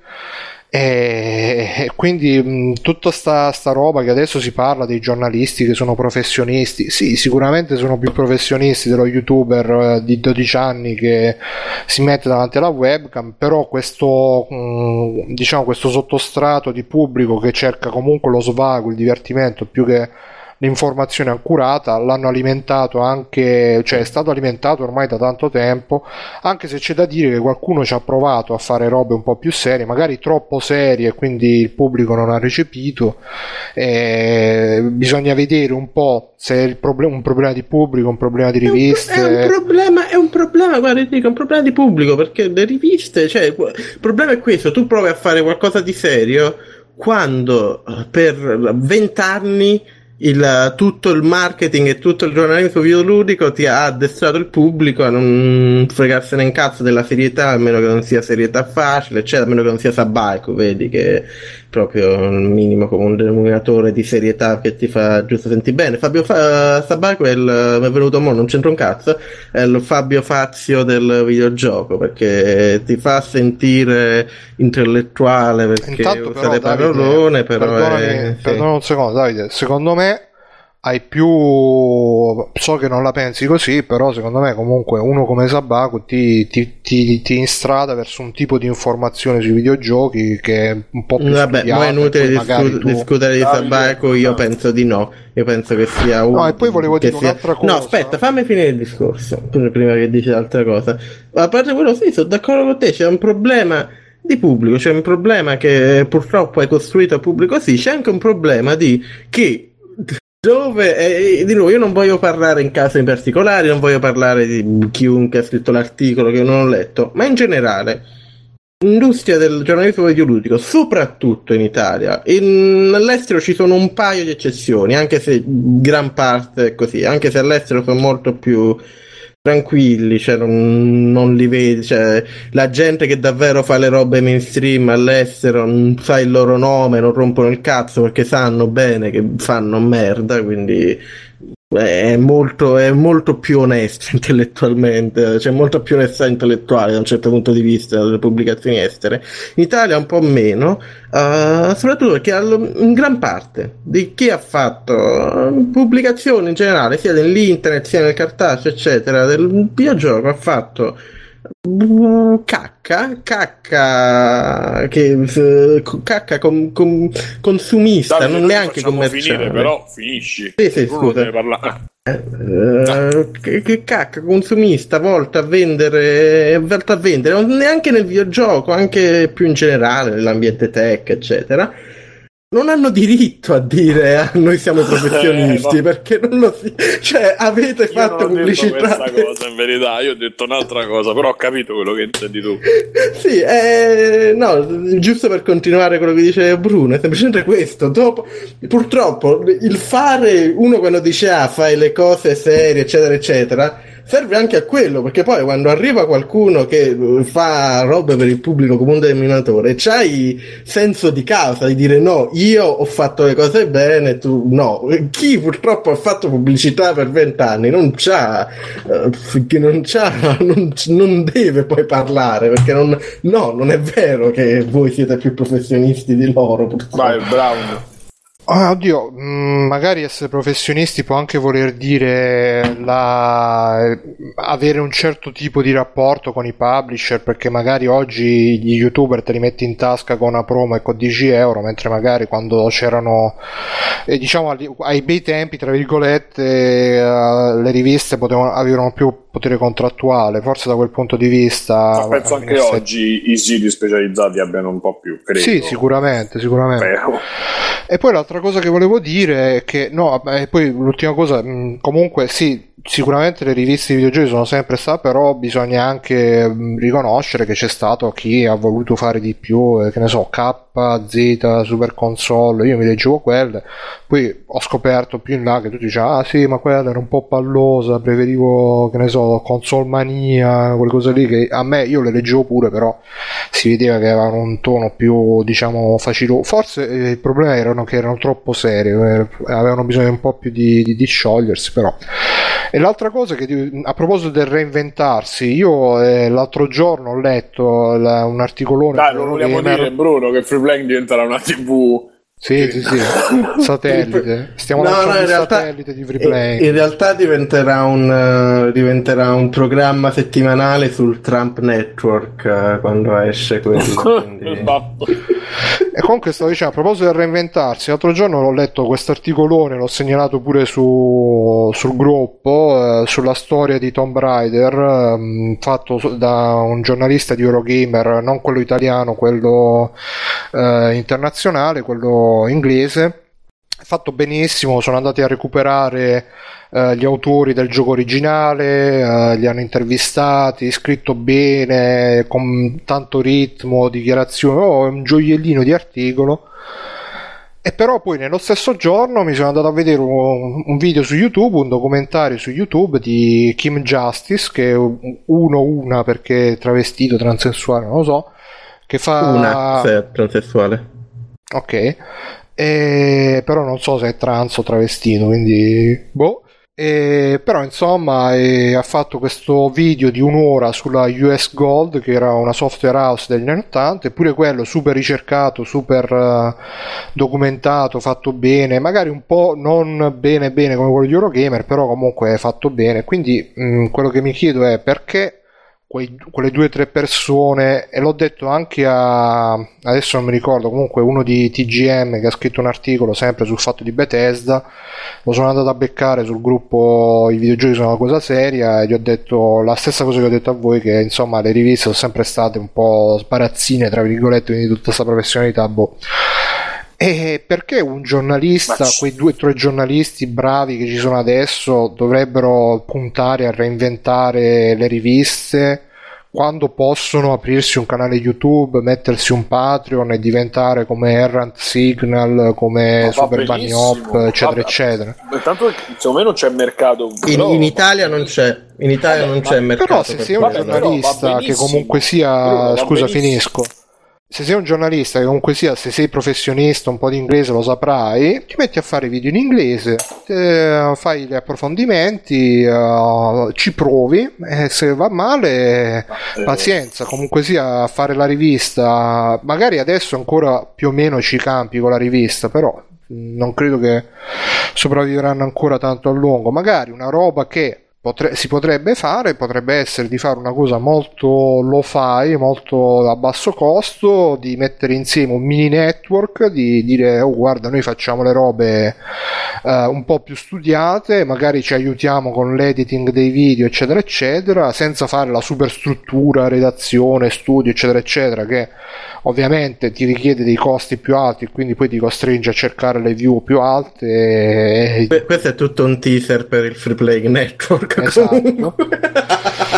E questo niente, insomma, quindi volevo dire che come ha detto Davide, reinventarsi è difficile e soprattutto reinventare la rivista è difficile perché ormai come siamo che stiamo tutti appresso alla personalità, allo youtuber, anche bene. in campo la, la, pro, la, la, prossima evoluzione della rivi- la prossima evoluzione della rivista sarà un Twitter, ogni numero della rivista è un tweet. Un Ma tweet anche, il, anche il, lo, il mettersi il canale YouTube è un'idea che va bene. Io poi stavo facendo una distinzione perché poi non è che sto si è allargato il discorso. Allora, per quello che riguarda le riviste, il problema di quello problema, il discorso su quello è proprio quello che dicevi tu e che io sempre, cioè che poi avevamo sempre detto, che avevamo detto poi sempre con Pianesani, stavo risentendo, è rivenuto questo discorso poi durante questa settimana legato a questa cosa. Uno che magari non scrive de- molto bene o che c'ha un problema o che è superficiale in quello che fa, nell'analisi che fa, eccetera, eccetera, può avere delle qualità che sono trattare con la community, tratta- trattare con, uh, con, il PR, gestire i soldi, cioè ci sono altre cose, siccome ti devi uh, arrangiare, tu fai più cose, tra cui il tuo gusto è anche giocare, quindi ci sta che magari scrivi un po' così, però sicuramente ne sai mediamente di più del ragazzino che è stato a casa, ma anche mediamente, diciamo, di me, che l'ho visto da un'altra parte e ho fatto soltanto la parte, diciamo, di critica, critica no, di, di dire la mia, di opinione, e la faccio anche qui, eccetera. Eh, però comunque quello che ci prova a, e ci prova a fare qualcosa di utile, di buono, di che ci prova in maniera in una certa maniera, eh, sicuramente secondo me è meglio della media di quello che succede, a parte YouTube, insomma, di, tanta gente che si improvvisa rispetto a. Ma tolto questo, che poi può essere una cosa mia personale, ben venga a reinventarsi beh, eh, facendo un canale proprio con dei giornalisti, ben venga eh, fare un mini network, cioè nessuno dice che cioè, la piattaforma non va demonizzata in quanto piattaforma, sono i contenuti che vanno poi magari analizzati, letti, controllati. E secondo me il fatto che cioè, non è tu dici c'era la posta di Nevrus, c'erano le cose un po' più eh, stupidine, ma quelli erano comunque in un ambito che però cercava di le, cioè, rimaneva in quell'ambito lì Adesso, come ripeto sempre, il videogioco è soltanto una maniera per attirare poi alla, alla personalità e alla vendita, specialmente se tutto quello che i mates, tutta sta gente, la gente che non ha idea di cosa sia veramente, ma non che noi non lo sappiamo, però che non ha idea di niente di quello di cui dice, di che parla, non fa neanche commenti ai giochi. Quindi il discorso è che eh, non, fanno, non farebbero neanche parte della critica dei videogiochi quindi è, è, cioè sono testimonial, continuano ad essere testimonial, continuano ad essere persona, personalità. È ancora peggio, per questo la stampa non dovrebbe, specialmente alcuni di questi, non li dovrebbe proprio sfiorare, non dovrebbe fare con le, i siti, non dovrebbe... Cioè, questo che dico... Aspetta, dai, hai parlato. Vai, a prescindere dal fatto che, cioè, a me non interessa così parlando se campi, se non campi, se rimani vivo, se non rimani vivo, se muori non, a livello di rivista, non me ne frega un cazzo. Cioè, io ti dico, secondo me, se vuoi fare una cosa fatta in una certa maniera, non, non tratti con certe persone, con certe situazioni, con certi gruppi e con certi manager, non ci tratti. Cioè, Sky che fa la televisione, fa dei TV per ragazzi, per i nerd, quella cosa Sky Generation che hanno lanciato adesso, che è il canale tematico per i nerd, che non vuol dire niente, però lo capisco perché raggruppa tutto, la gente si fa l'abbonamento a Sky, lo mette nel buco Sky, quindi te lo infila in chiaro e tu ti guardi i mates che fanno le, le, che, che fanno, non lo so, la Sabri che salta, non lo so, ti guardi, non lo so cosa, cosa gli faranno fare a sta gente, però c'ha un senso. Quando tu li, li, appunto li legittimi, li chiami nelle fiere, cioè poi Mirko ha detto che le fiere andavano benissimo. Secondo me i youtuber hanno rilanciato le fiere negli anni, youtuber e cosplayer secondo me, però eh, io mai non le giravo così tanto, e, in Italia almeno. Mm, anche perché ormai ogni, ogni, tre giorni ce n'è una in Italia dove c'è stanno youtuber o c'è sta un'altra di questa gente qui che non, che non c'ha niente a che vedere con i fumetti, niente a che vedere con tutto un determinato mondo, secondo me.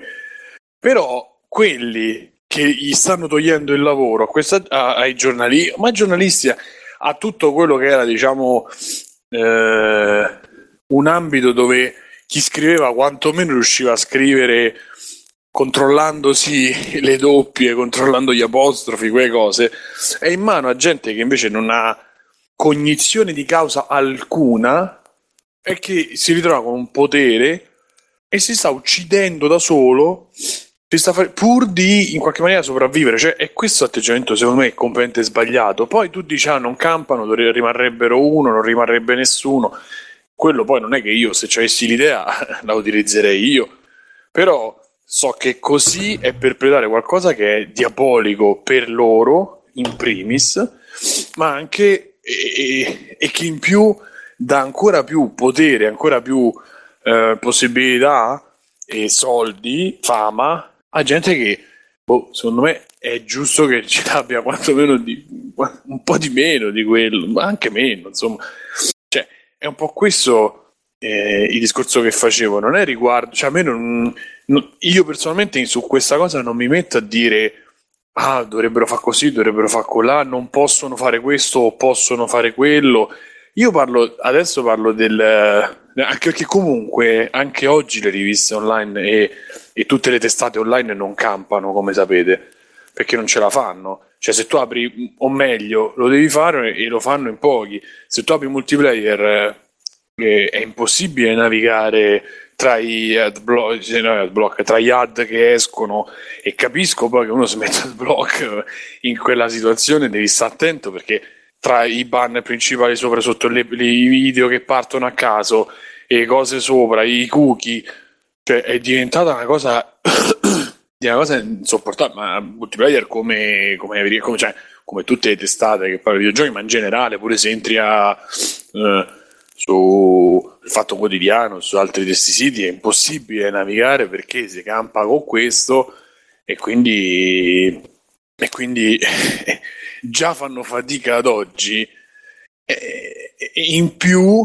così accelerano anche la, per quello che mi riguarda accelerano anche la morte ma questa cosa che dici tu Bruno cioè è da una parte una cazzata ma è geniale perché? Perché quello che potrebbero fare in tanti di, di questa gente potrebbe comunque potrebbe dire la sua staccandosi dal sito, staccandosi da cosa e però questo poi si casca nel culto della personalità che è quello che è diventato adesso poi anche l'internet cioè non c'è più un gruppo, un team, ce n'è poco il gruppo e il team lavora per una persona sola che porta avanti poi tutto. Quindi pure questa è un'altra non piaga, no, però è un'altra situazione che si eh, è lo so, so, però purtroppo ormai funziona così, eh, quindi... Io, io volevo solo aggiungere una cosa e per questo interrompo perché poi te, te ne vai tutta No, vai, un'altra parte finito. nella roba Sì, velocissima sì, sì. dicendo che tu dici che i youtuber non parlano del prodotto che è vero non fanno critica fanno intrattenimento e cioè, conta di più la loro personalità che il qualsiasi cosa di cui parlano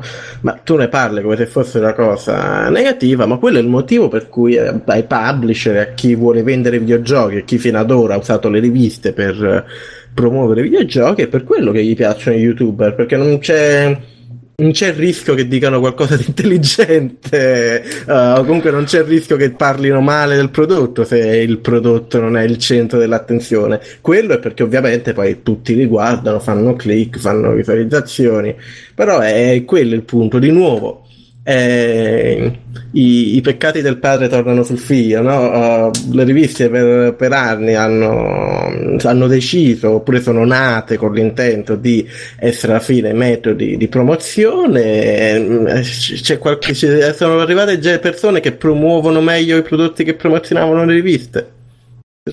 E soprattutto si sono slegate queste persone perché un tempo appunto tu eh, davi la rivista con in allegato il CD, la gente si comprava la rivista per il CD, però insieme alla- al CD gli davi pure la rivista. Quello che volevano fare con eh, chiamandogli youtuber, associandosi agli youtuber, era lo stesso giochetto di chia- farti venire per lo youtuber e però poi venderti tra virgolette tutto il resto, quindi gli articoli, le robe, usare lo youtuber un po' come specchietto per le allodole per poi diciamo il problema è che appunto su internet non lo fai sto giochino uno perché comunque su internet non vendi la rivista intera, vendi gli articoli singoli, quindi io mi vengo a leggere l'articolo dello youtuber che parla dello youtuber e poi per il resto non ti faccio più visite, non ti faccio più click. E due, che comunque sia, eh, lo youtuber me lo vado anche a trovare su YouTube senza bisogno di passare da te e quindi cioè gli youtuber stessi eh, si trovano in questa è un problema per gli youtuber stessi perché una volta che escono da YouTube o perché vogliono fare il film o perché vogliono fare la tv o perché nessuno se li caga oppure perché vogliono fare il network eh, eh, come si chiamava quello che volevano fare il network separato con i contenuti esclusivi degli youtuber No, quello va top ancora. Sì ma non credo che fa- faccia Aspetta, parli YouTuber Red o Sky, no, no, no, no, no. Frank, Frank, Frank. Sì, lì, quella cosa, va. a parte che hanno va. Ma eh, non credo che faccia i numeri di YouTube comunque, non credo che c'entra, possano? Che dire... cazzo sta- che- che- non che credo che possa... è? No, non credo che perché loro comunque sono andati su quell'altro sito eh, per eh, le- slegarsi un po' da YouTube, però evidentemente non è- se non lasciano YouTube perché senza YouTube non hanno più tutta quella visibilità Beh, Caldo di che... viaggio l'ha lasciato, eh. Ah sì? E Non dove stavo? niente, co- ma penso faccia i film, cose. Mm, buon per lui. No, comunque niente, il- quello che volevo dire è che appunto un tempo c'era la, la rubrica della posta fatta dalla fighetta, dalla figona, oppure c'era eh, l'angolo di Bova Byte, to- cioè tutte quelle robe là che ti attiravano verso un certo tipo di... che poi pure multiplayer alla fine si è fatto il... eh, si è creato quella, credo che tra le riviste italiane forse solo... Spazio Games ci avesse dei redattori, quelli di Every Eye sono già un po' più nascosti, poi vabbè non li frequento, quindi magari è tutto il contrario.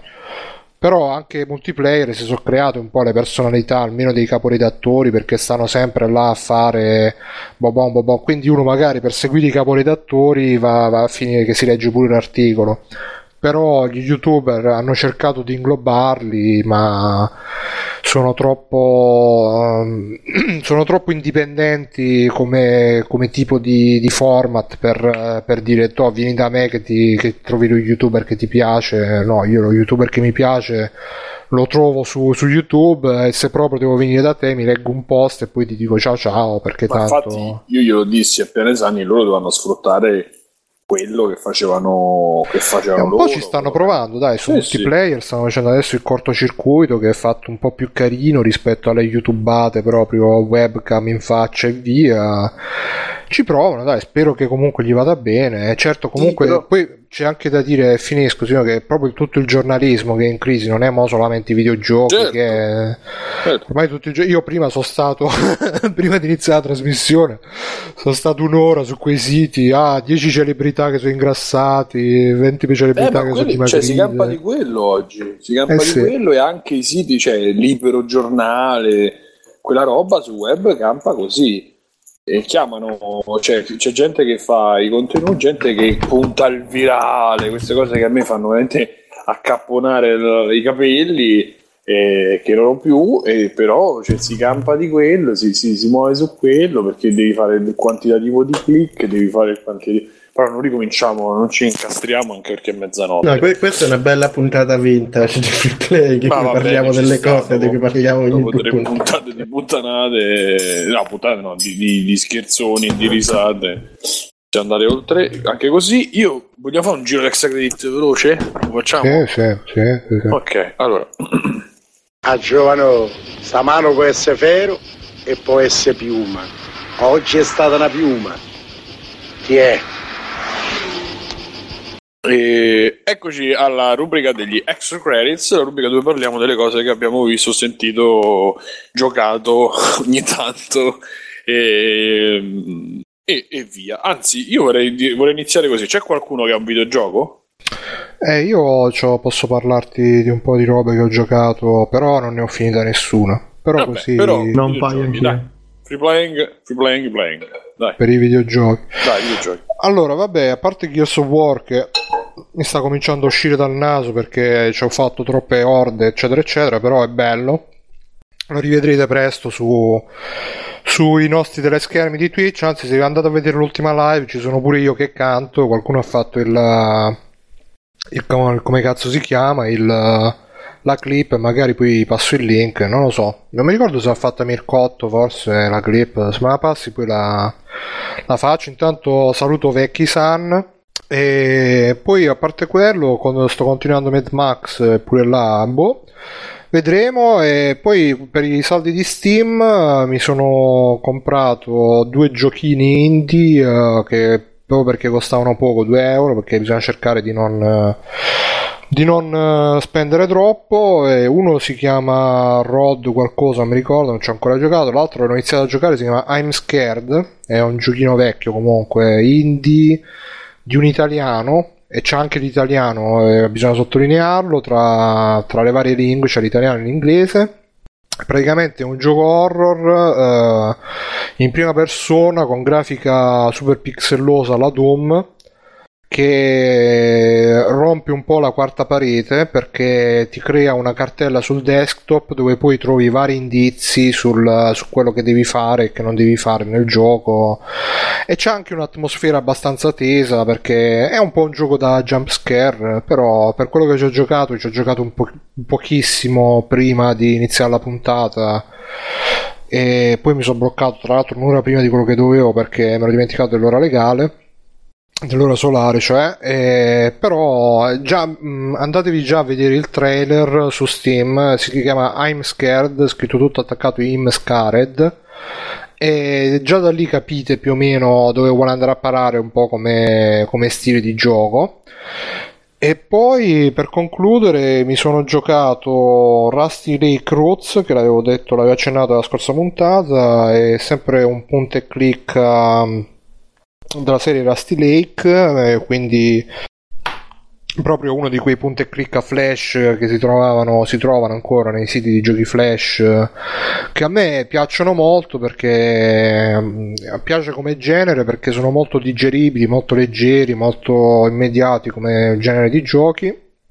Questo qui uh, è come tutti gli altri Rusty Lake, quindi ha queste atmosfere un po', un po' linciane se vogliamo, e graficamente c'è uno stile uh, che a metà tra il brutto e l'evocativo. Uh, e la, la feature di, di, questo capitolo è che segue tutta la, l'evoluzione dell'albero familiare di, di sta famiglia che è protagonista di tutti i capitoli della saga. Oddio, non so se sono sempre loro i protagonisti, però comunque diciamo che un po' prova a spiegare un po' di retroscena rispetto a quello che succede negli altri capitoli della saga. È sempre un po' horror, ci sono sempre è molto pff, mm, sì, è linciano come, come atmosfere, poi ha delle belle musiche, sa catturare e c'è anche su, su mobile, se uno preferisce giocarselo su mobile, um, costa, mi, mi, pare che costa sui 3-4 euro, quindi si finisce ovviamente in un'oretta scarsa pure però bello, bello, se, se, vi piacciono questi tipi di giochi, a me piacciono, non sono un amante delle, delle avventure grafiche come saprete, però questi punti e clicca così alla scordata, sì sì, molto bello. E Ma tu sei uno di quelli che gioca delitto su Facebook? Eh... No, non so neanche che cosa sia. Ok. Passi la palla? Mirko c'è da giocare pure lui. Eh, sì, Io ho due giochi, ho finito Doom. Uff e yeah. devo rivedere un pochino la mia opinione, nel senso che il gioco è divertente, yeah. veloce per la prima parte. Poi non so che cazzo gli succede, però s'arena proprio mostruosamente. Sei cresciuto tu, eh? Sei cresciuto no, ma, tu. Eh, sì, durante le 10 ore di gioco. No, alla fine praticamente i livelli diventano noiosi e tutte arene, cioè vai avanti, ripulisci la zona, vai avanti, altro pezzo, è tutto un po' così e mh, mm, anche abbastanza noioso fino ad arrivare proprio alla tragedia finale in cui c'è una serie di tipo 3-4 combattimenti uno contro uno con dei boss che sono abbastanza agghiaccianti nel senso che sono proprio noiosi spari tante nerv- perché te l'ho fatto a livello di difficoltà più alto disponibile all'inizio quindi è proprio salti, spari, aspetti che finisce la combo, eh, schivi tutto, ricolpisci, risali ed è di una noia veramente, veramente tremenda in più gli manca proprio secondo me quello che era tutta la tutto il crescendo del vecchio Doom in cui alla fine diciamo la sfida diventava esagerata perché ti trovavi davanti un esercito proprio infinito di mostri quindi sopravvivere diventava veramente difficile mentre qui c'è proprio l'opposto cioè sì c'è il mostrone grosso ma quello e basta. E con delle meccaniche anche abbastanza brutte. Il gioco comunque ri- rimane tutto molto godevole. Godevole si dice boh. E... Godibile forse. Godibile, Godurioso. Sì, c'è, c'è, ragione. E fino alla parte finale, fino alle ultime due ore in cui diventa bruttarello, un po' ripetitivo, anche gli ambienti, l'inferno, eccetera, si sono già visti, si sono già visti tutti. E no, divertente, però un passatempo. Non, io l'ho preso 30 euro e secondo me quella, da quella cifra in giù va bene, di più non vale la pena. Ho provato anche Resident Evil 4 che davano col Plus e... Ah, non il remaster dell'originale? Sì, no, buonanotte, scusa, sì, sì, Resident Evil primo remaster, c'è ragione. E mh, mm, anche lì l- l'ho provato un po' sulla vena nostalgica di riprovare qualcosa. Eh, all'inizio sì, per carità, sarà un po' che me lo ricordo bene ancora, soprattutto la parte iniziale. Sarà che un po' Sì, c'è la grafica rifatta e caricamenti un pochino più veloci, però non sta riscattando niente e penso che non, non, lo continuerò. Non perché sia fatto male o altro, ma perché un po' come meccanica è invecchiato tanto, ci, ci sta anche, c'ha 20 anni, quindi... E un po' perché ma- manca un pochetto di ritmo e secondo me se qualcuno eh, diciamo che io ricercavo, c'è un pochino voglia di rigiocare un horror, qualcosa un po' così, ed ero indeciso tra quello e Alien Isolation, che c'ho lì, anche quello abbandonato a... Io andrei di Silent Hill. No, Silent Hill, a parte che adesso non c'ho accessibile in nessuna maniera, c'ho quei due. Eh, però secondo me conviene se uno ha voglia di rigiocare un survival horror eccetera meglio buttarsi su Devil Within che secondo me è uno dei giochi più belli Ah, tu l'avevi giocato? Non Sì, ricordo, più o sì. meno era proprio strapiaciuto perché appunto prendeva l'atmosfera e quelle meccaniche di, di Resident Evil, però le migliorava un pochino tutte, le rendeva anche più, più godibili e soprattutto eh, c'era sta cosa che continuava a introdurre di continuo meccanismi, meccaniche nuove, situazioni particolari e quindi il gioco io me lo sono veramente, veramente, veramente goduto e lo, lo consiglio a chi vuole un'esperienza alla Resident Evil ma moderna comunque. Io, io vi consiglio di leggere l'articolo di Scripta Ludica su Evil Within.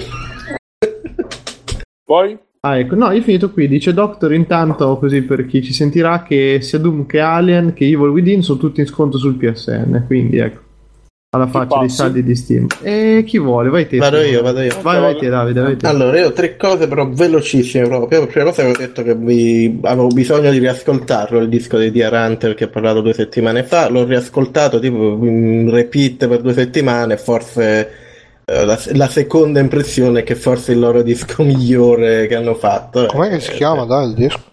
Act 5 Hymns with the Devil in Purgatory. Eh, Hymns with the Devil in Confessional, sorry. Eh, ho ascoltato anche welcome. Grande. Ah, ho ascoltato anche Emotion di Carly Rae Jepsen che me l'hanno consigliato ed è sempre quella mm, l'ondata anche con Taylor Swift fece l'ultimo disco che fece di pop eh, di pop che praticamente cerca di scopiacciare i Churches così per essere diretti di pop ispirato molto anni 80 coi synth c'è pure un sassofono qui Uh, a me piace, mi piace quel tono, quello stile, quindi è molto gradevole, orribilmente orecchiabile, nel senso che mm, ti ascolti un pezzo e ti rimane in testa per sempre.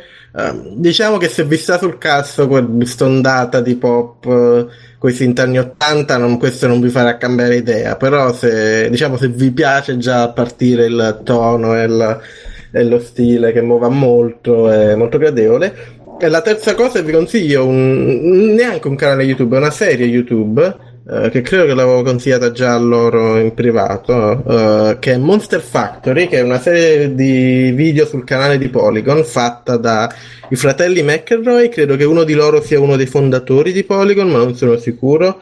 Sì, Uh, sì. eh, hanno pure un podcast loro, eccetera, eccetera. Eh, Monster Quality Factory, Control, come? Quality Control si chiama il podcast. No, è carino perché è monografico, sono tipo 20-30 minuti. Pa- c'è lui. No, hanno pure un podcast gioco. eh, My Brother, My Brother and Me che sono Ah, loro che parlano dei cazzi loro.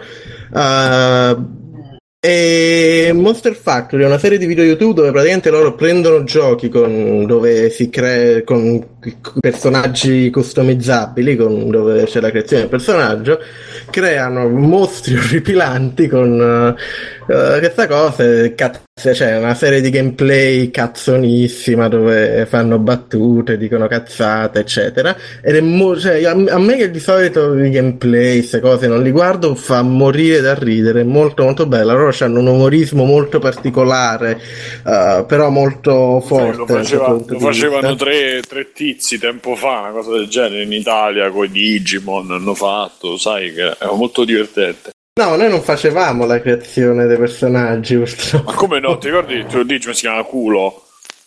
No, era proprio Sì, ma loro prendono proprio robe tipo Fallout, no? Dove Ah, fanno beh. facce strane, dove poi fanno, c'è proprio la customizzazione.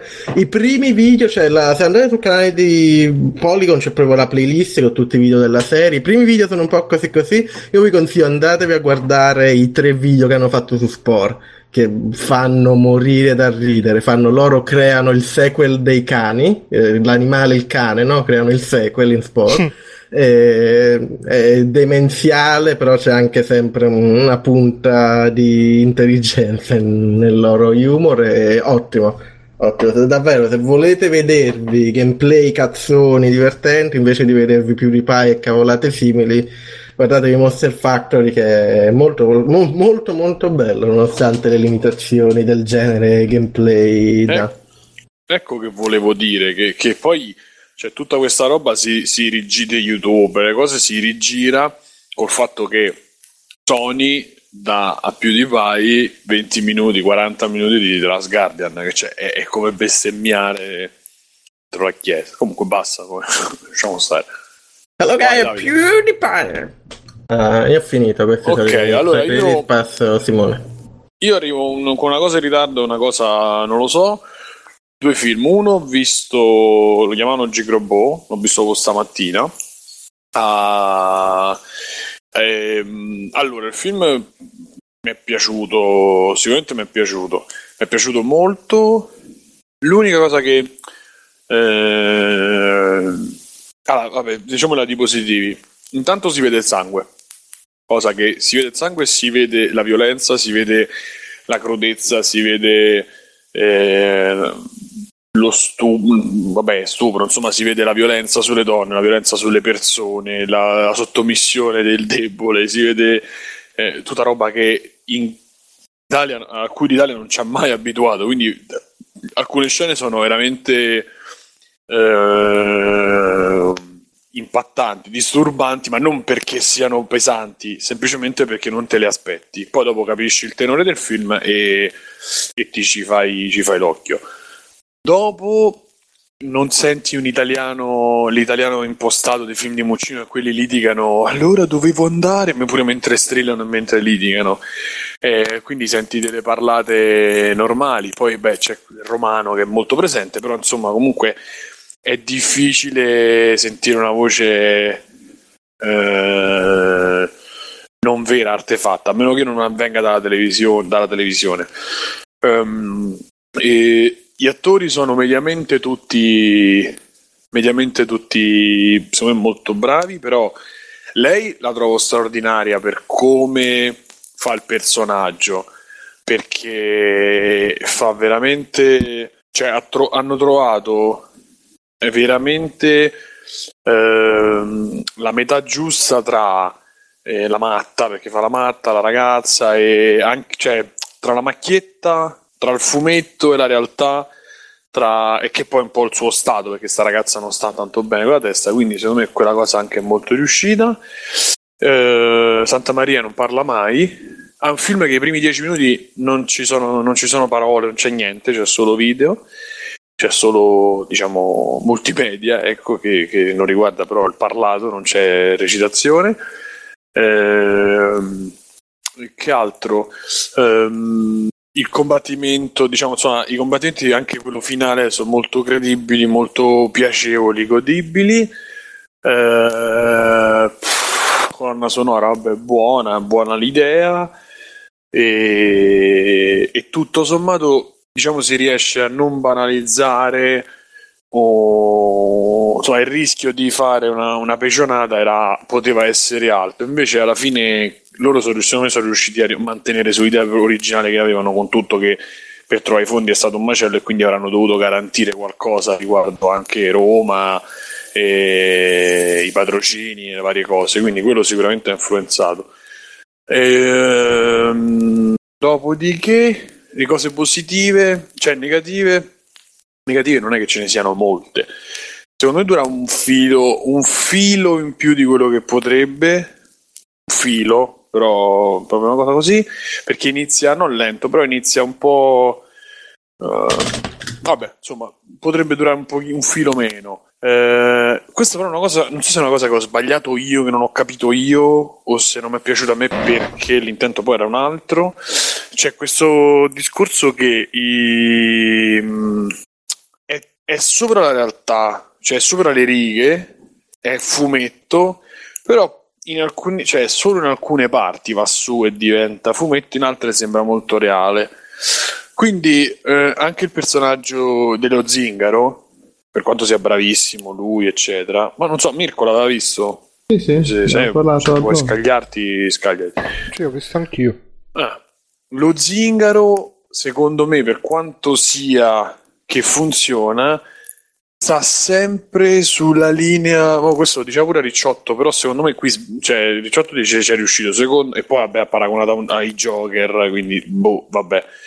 Eh, ma secondo me poteva anche meno. Cioè, eh, da romano l- ha fatto una caricatura di di un romanzo criminale che già era un'esasperazione. Quindi secondo me lì hanno un po' toppato hanno un po' toppato l'obiettivo, non hanno centrato in quel momento perché, cioè, o meglio, funziona, però secondo me potevano fare, potevano fare qualcosa di poteva fare qualcosa di meno. E poi c'ha eh, pure il momento di quando lui piega il termosifone, cioè c'ha dei momenti che sono la ca- sua casa sua in quelle cose, è proprio fumettistica, non, non c'ha niente di reale lì. Quindi, però, visto il tenore del film, mi sono fatto la domanda se ero io che ho interpretato male o se effettivamente cioè nel senso che mi aspettavo una cosa più realistica o se effettivamente proprio è tenuto un po' sopra le righe proprio per darti la dimensione del, del fumetto, della, della, favola, insomma della cosa verosimile ma non esattamente veritiera. E che altro? Eh, c'era un'altra cosa che mi aveva...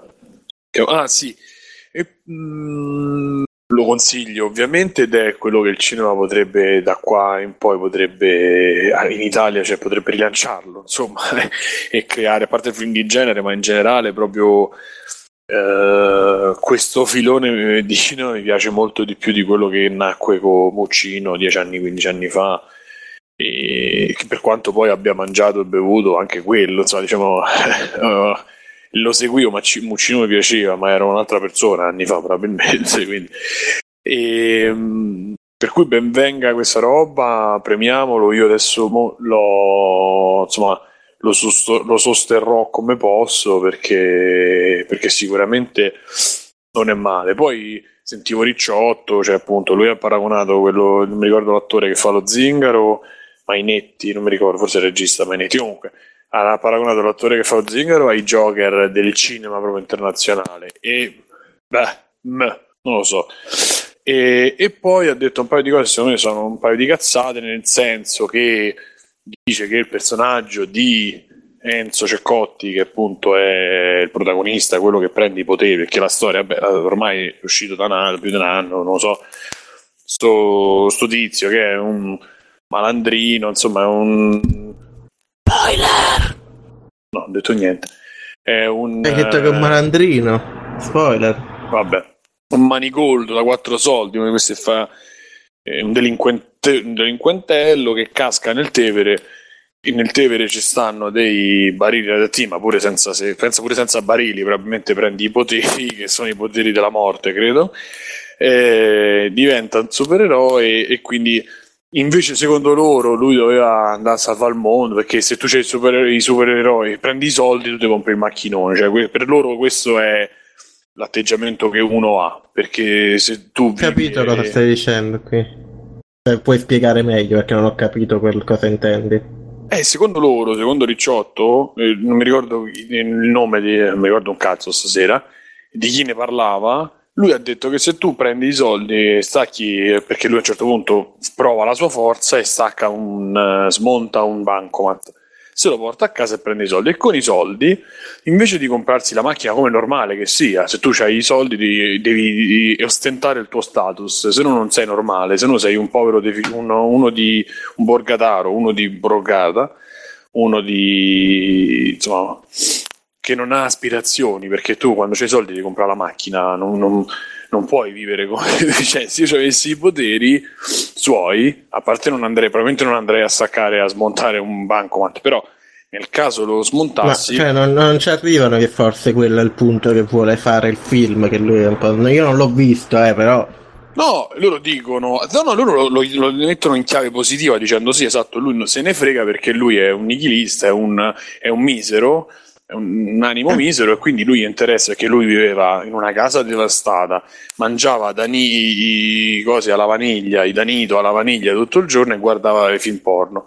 Allora, quando c'ha i soldi, lui si compra un sacco di danito, si compra il proiettore e si compra nuovi film porno da vedere e dice questa è la sua cosa che non gliene frega niente perché non ha aspirazioni perché uno se c'ha i soldi eh, beh, prende e compra la macchina cioè questo è il suo ragionamento uno fa, fa, delle cose tra cui comprare la macchina ostentare la ricchezza a me sembra una cazzata cioè se io ci avessi no, vabbè, nell'o- nell'ottica del film che lui si compra più danito e si compra il proiettore comunque nonostante i soldi fa sempre le stesse cose sì è Cioè, quello significa. Dai, non eh, difende una cosa che non hai visto, però sì, sì, ho capito, però quello voglio dire, io che magari due o tre passioni ce l'ho, non so proprio che non mi guardi porno, o meglio, sì, Però non puoi sì, danito le tue passioni. No, quello sto dicendo, alla fine magari non mi vado a comprare la macchina nuova, alimento io pure, cioè non vado in giro a far vedere che io ho i soldi, o andare, mi compro Sì. le cose, mi coltivo le cose che mi piacciono. Ma sempre tenendo conto che sto parlando di un podcast che non ho ascoltato su un film che non ho visto,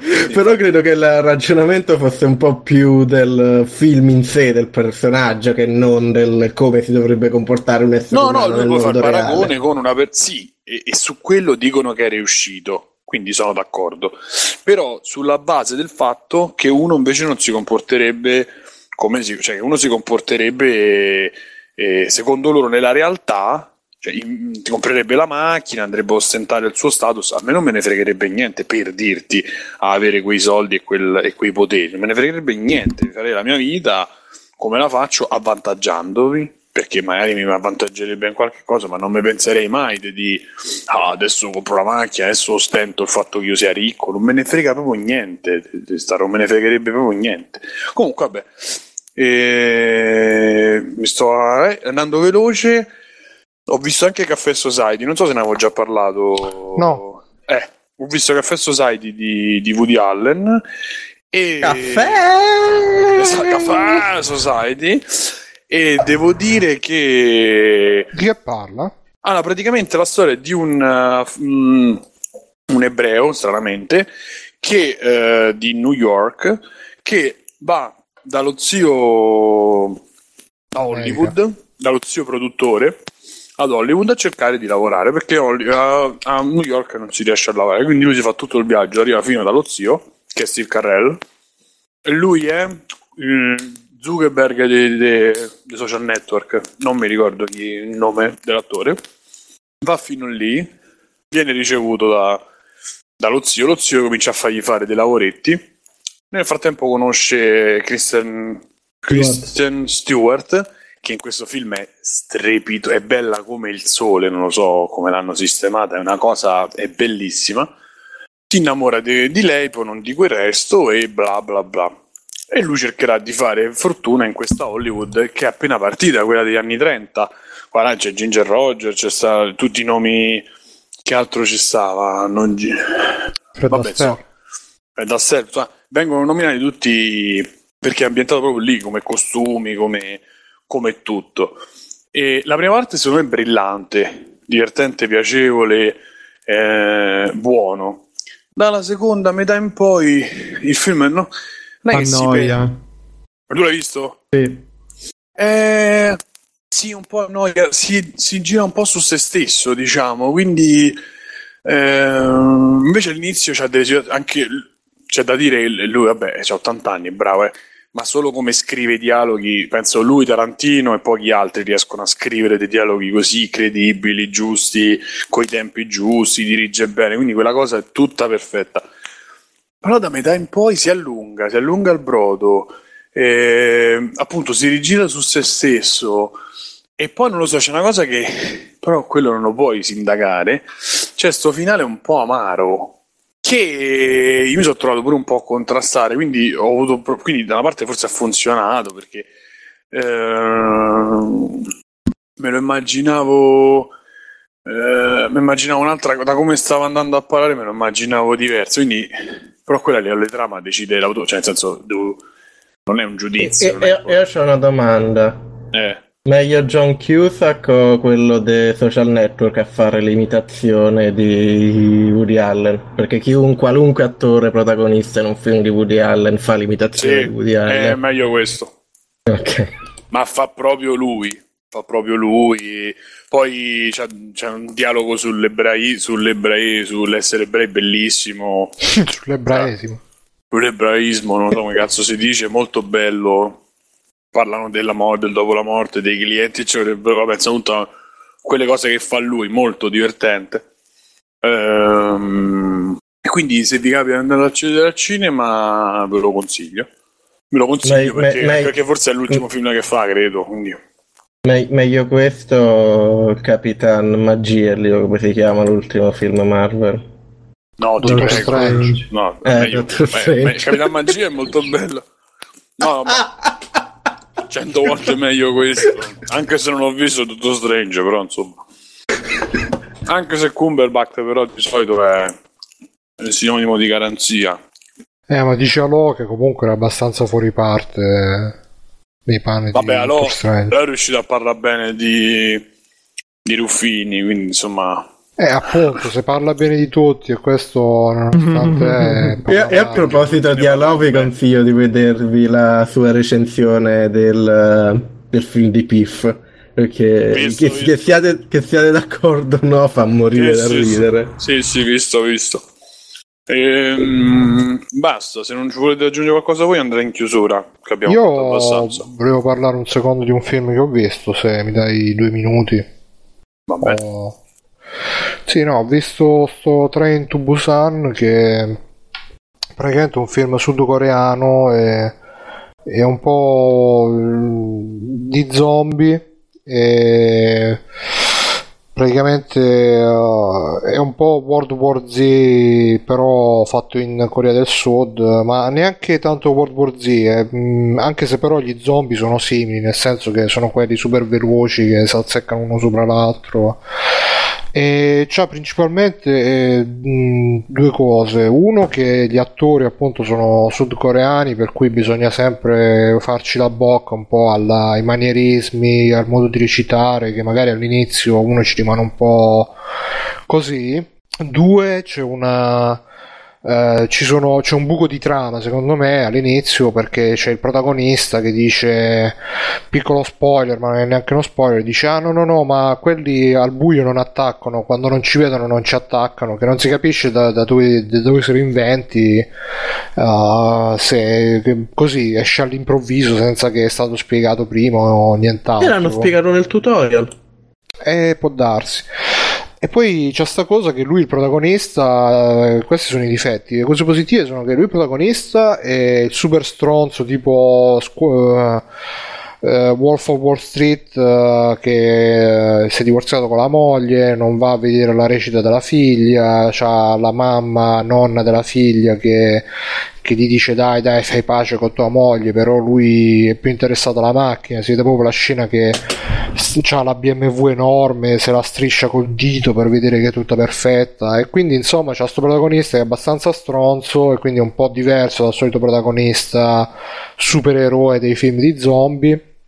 E poi però incontrerà un altro che invece è l'opposto è uno un po' un po' più scimunito, però enorme, tra l'altro, per essere un orientale, che è tutto buoni sentimenti, e poi si porta sta bambina appresso e Train to Busan perché appunto devono prendere sto treno per andare al, al paese dove abita la moglie divorziata, lui e la figlia, è un po' una riunione di famiglia, però mentre stanno su sto treno arrivano sti zombie e quindi è un casino. È bello, bel ritmo, non è...